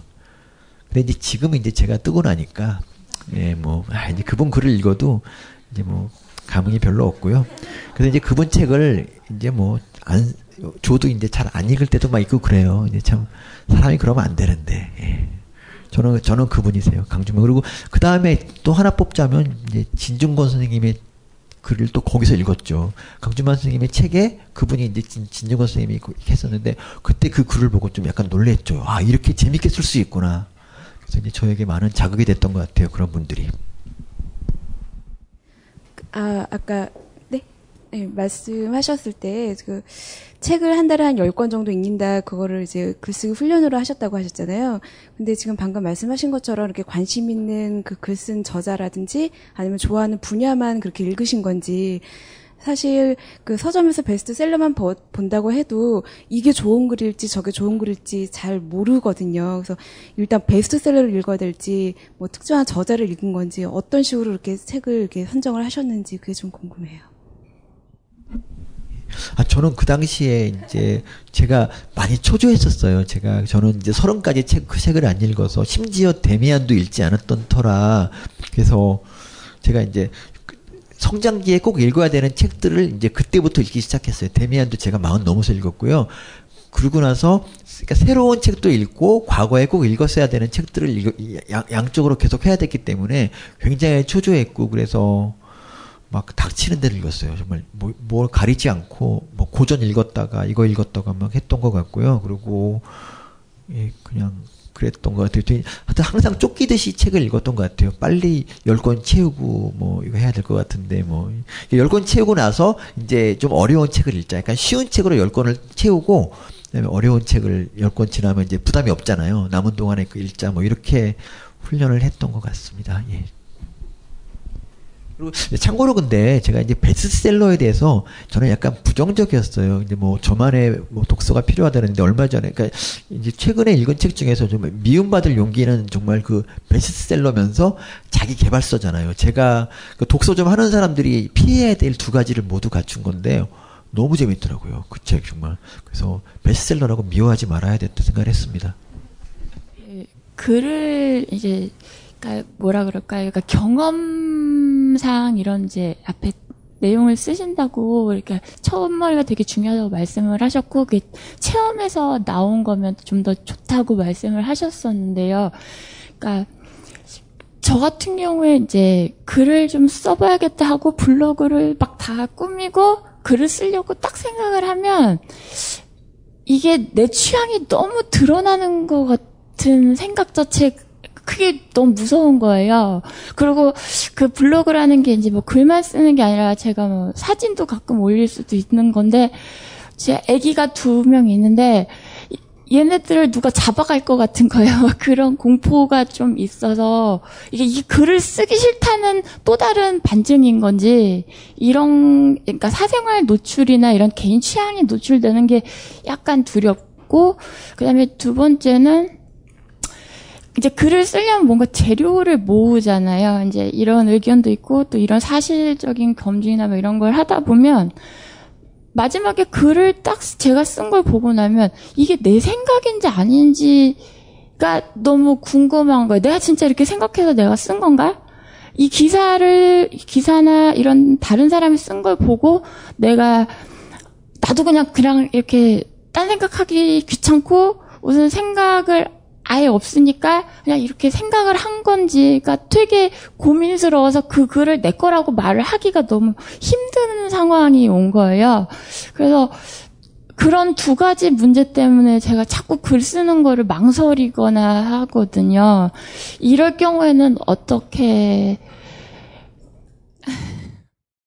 첫 번째 문제는 사실 여자분이면은 당연히 그런 거 걱정하셔 걱정하실 수도 있고요. 그런 걱정이 넌 나쁘다 생각하지 않습니다. 그래서 그냥 로그인 한 사람 뭐 친구 뭐 로그인을 한 사람 그리고 친구 찾기 이웃한테만 뭐 공개하는 식으로 글을 쓰시면 뭐 얼마든지 해결될 수 있는 문제고요. 두 번째로 이게 이제 내 생각인지 아닌지 그게 되게 궁금하시다는데 사실 원래 사람이 글을 쓰기 시작할 때 어떤 생각이 있잖아요. 근데 글을 쓰다가 결론이 생각하고 달라지는 경우도 되게 많이 있어요. 글을 쓰다 보면 자기 생각이 정리가 되고 그 결론이 나오는데 거기서 나오는 결론 자기가 쓴 글이면은 그 자기 생각이라고 믿으셔도 됩니다. 그러니까 생각이 원래 그렇지 않을지언정 않을지라도 시작은 때 그렇 그래도 나중에 끝날 때는 그게 이제 어, 자기 생각이 된 거죠. 그러니까 글이 글이 어쨌든 생각을 만드는 힘이 되는 거고요. 저는 이제 그래서 늘 책을 읽고 나서도 항상 그 독후감을 쓰라고 하는 하는 이유가 독후감을 안 쓰면은 그 책에 대한 기억이 거의 없어요. 근데 저는 농담 같은 경우도 농담을 읽긴 읽었는데 아까 말씀하신 기억이 하나도 안 나요. 독후감도 썼는데. 저는 정말 신기한 게 정 작가님 같은 경우는 책을 읽으면 그 책의 엑기스를 기억하셨다가 나중에 막 얘기해 주는데 전 그런 게 너무 부러워요. 저는 그 읽었다는 그 사실 말고는 얘기할 수 있는 게 없어. 농담에 대해서 제가 아는 거, 어, 말 한번 잘못해서 아우지 탕 같은 데 끌려가서 죽자고 고생했다. 저 이거밖에 생각이 안 나요. 근데 어떻게 이렇게 뭐 마차, 마차도 하나도 기억이 안 나고 어떻게 좀 그럴 수가 있을까 생각이 좀 드는데 그왜 그런 걸까요? 그 저는 아, 답변은 이상을 하고 왜 그런 걸까요? 저는 아까 이제 그 책을 기, 어떻게 기억해요? 뭐 이런 이런 질문 당연히 엄청나게 많이 받고 있는데 그 음, 그냥 굉장히 솔직히 말하면요. 책을 기억하는 가장 최고의 방법은 그대로 살면 돼요. 어, 떤 책이 너무 좋았어요. 어, 이를테면은 체게바라 책이 너무 좋았으면 쿠바 가면 돼요. 어떻게 잊을 수가 있겠어요. 그렇게 하면. 어, 책을 기억하는 가장 좋은 방법은 그 책에 따라 한번 살아보려고 그러니까 저는 책이 항상 삶이랑 붙어 있는 것 같아요. 뭐 책에 뭐 해밍웨이가 어디서 칵테일 칵테일 마셨으니까 나도 그 칵테일 모히토 마셔볼래 이런 거 말고 그 책에 담긴 정신 이런 게 저한테는 항상 중요했던 것 같고요. 그 마담 보발이 그렇게 중요하게 기억하는 이유는 뭐냐면요. 그녀가 굉장히 뜨거워요. 막 나는 어떻고 나는 어떻고 내 친구들은 어떻게 살고 막 엄청나게 뜨거운 자기 고백이 이어지는데 자기는 진심으로 고백을 해요. 근데 그 열정이 다 가짜죠. 근데 가짜인 열정은 그럼 완전히 의미가 없는가? 어, 마찬가지잖아요. 저희 그런 고민 다 한다면 나 빼고 다 행복한 것 같아. 사람들. 그러니까 만약에 지하 생활자의 수기다 도스텝스키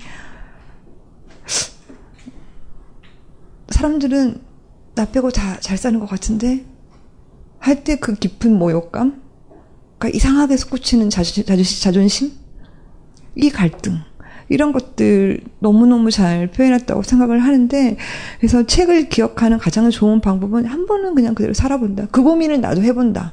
이거고 두 번째는 아까 블로그 이야기 하셨는데 필사예요, 필사.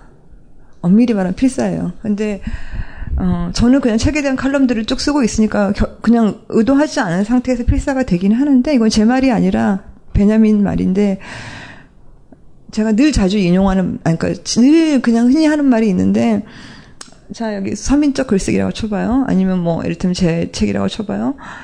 하나 봤어요. 근데 이상하게 그 부분이 기억이 나요.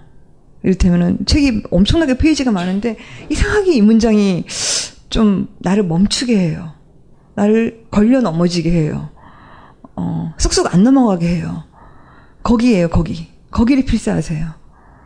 다른 데가 아니라, 맞아, 맞아. 막, 나도 그렇게 생각해. 쑥쑥쑥 넘어가는데 말고요. 안 넘어가요. 그리고 그거를 일단은 무조건 블로그에 올리지 마시고, 자기만 보게 이렇게 써요. 그리고 물어봐요. 나는 왜 이 문장에 걸려 넘어졌는가. 그때는 나만 보니까 엄청나게 진실하게 써보려고 한번 하는, 하는 거예요. 자기 비하도 비하를 하든 자기의 무슨 과거를 폭로하든 고백하든 아니면 자기의 미래에 대한 염려를 담든 엄청나게 진솔하게 한번 어떤 문장을 받아서 덧붙여 보는 거 덧붙이기 예, 라고 저는 생각하거든요. 그러면 그 책이 그 문장을 잊을 수가 없어요. 저는 쿤데라의 농담의 제일 좋아하는 문장은 농담의 마지막 문장. 가치가 가치인 세상. 슬픔은 슬픔이고 기쁨은 기쁨이고 이 세상을 꿈꾸는 게 나오거든요. 세상이 너무나 엉망이어서 사랑할 수 있게 됐다. 이렇게 나오거든요. 근데 제가 꿈꾸는 세상이에요. 슬픔은 슬픈 거고 내가 슬프대는데 왜 사람들이 자꾸 안 슬프다 그러는 거야. 기쁨은 기쁨이고 그런 세상 내가 꿈꾸기 때문에 그 문장을 못 잊어버리는 거거든요. 그래서 결국은 책은 자기랑 만나요. 이 책이 나를 만나게 할 줄 몰랐는데 어머 만나버리는 거예요. 그때 보이는 나. 어, 그 부분인 것 같고 저는 기본적으로 라디오 PD로서 더덥다고 생각해요.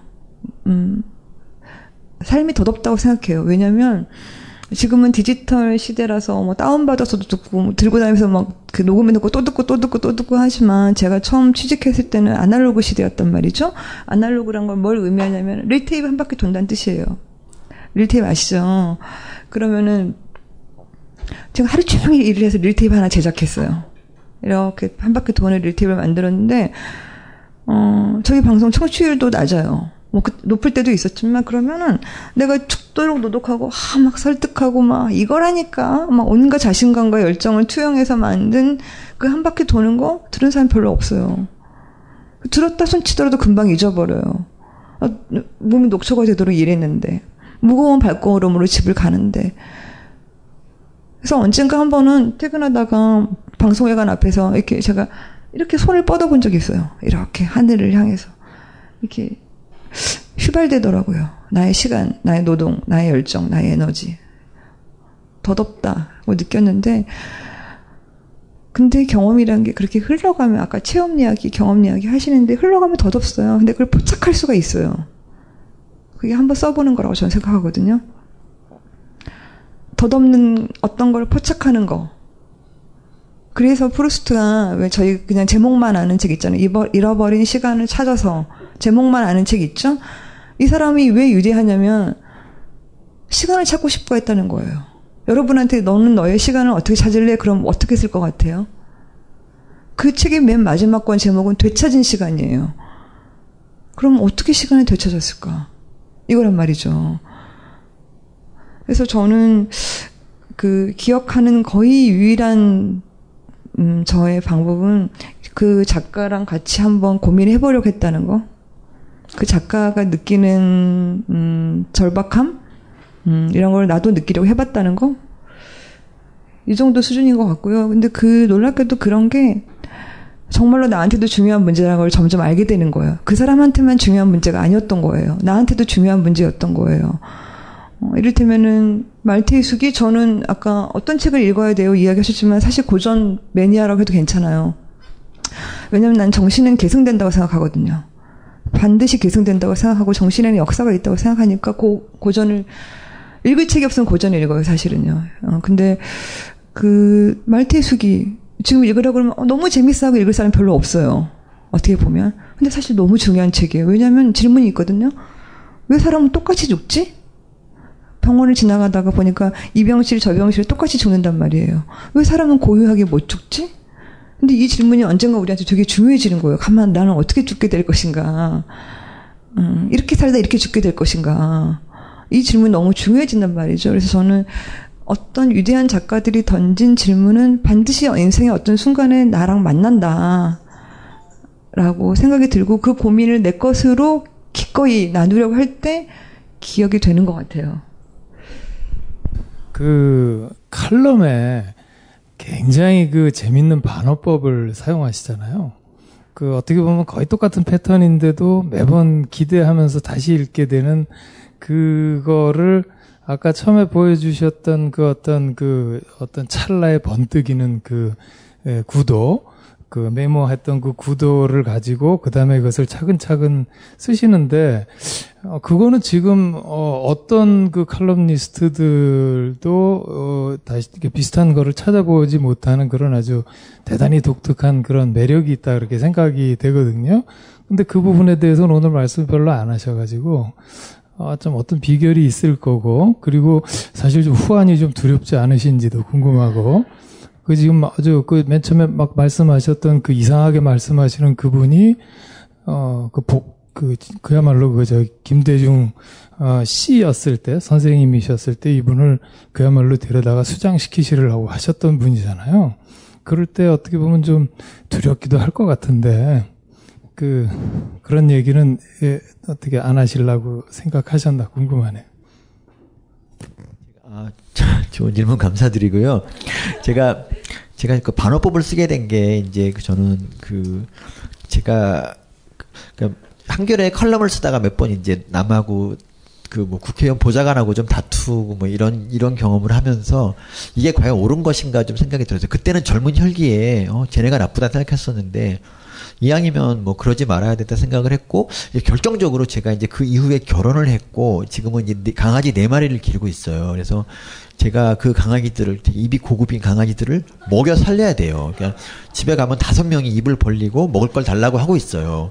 그때 이제 절박감이 들었던 게 뭐냐면 아 나는 잡혀가면 안 되겠구나. 계속 돈을 벌어야겠구나. 이 생각이 들어서 잡혀가지 않을 그런 글을 쓰자는 생각해서 나온 게 반어법이었어요. 그래서 반어법을 쓰면 좋은 게 우리 편은 어 제가 쓴 거니까 이렇게 해석을 하- 하자 이- 이렇게 해주고 반대편은 어얘 괜찮은 놈이네 이렇게 생각을 한단 말이죠. 저는 그거 덕분에 아직까지 제가 잡혀가지 않고 살할 수 있다고 생각하고요. 그래서 이제 뭐 변희재 변희재 씨 같은 경우도 이제 저를 작년에 고소했었는데 제가 정말 이거 그 이거에 글이 이거예요. 어, 대통령님 변희재 훌륭한 사람인데 일자리 하나 주라고 일자리 안 주니까 저렇게 고소만 남발한다고 그래 또 근데 그걸 갖고 고소를 했는데 그게 이제 거기 보면 변희재를 정말 걱정하고 변희재를 높이 칭찬한 그런 게 그런 게 막 나와요. 근데 경 경찰이 보고서 이런 글을 왜 갖고 고소를 했는지 모르겠다. 제3자가 보면 완전히 그런 거죠. 그래서 제가 무혐의가 나오면서 역시 저는 반어법의 중요성을 새삼 확인을 했거든요. 그리고 그 반어법 때문에 안 잡히는 사람도 있고 제가 그리고 아직 그 저는 이제 듣보잡이라 생각하고 만일 뭐 조국 교수님 같은 분이 그러니까 그런 말을 했다면은 좀 문제가 될 수 있었지만 저는 아직 정부에서 보면은 듣보잡이고 괜히 쟤를 건드려서 키워줄 필요는 없다 이런 생각을 하고 있는 것 같아요. 그래서 그 외모상 또 대선에 위협될 것 같지도 않고 그래서 저를 놔두고 있는 것 같고요. 예, 답변은 여기까지 하고 저 하나를 믿고 와주신 정말 많은 분들과 그리고 정말 우정 출연해주신 정혜윤 작가님께 정말 감사드리고요. 이런 걸 보면 제가 참 복받은 사람인 것 같아요. 그러니까 제 어린 시절에 제가 맨날 못 지냈다고 막 울- 맨날 투정 부리는데 사실 그런 거는 벌써 다 잊었어요. 그냥 예, 너무 받은 게 많고 늘 감사합니다. 이상으로 마치겠습니다.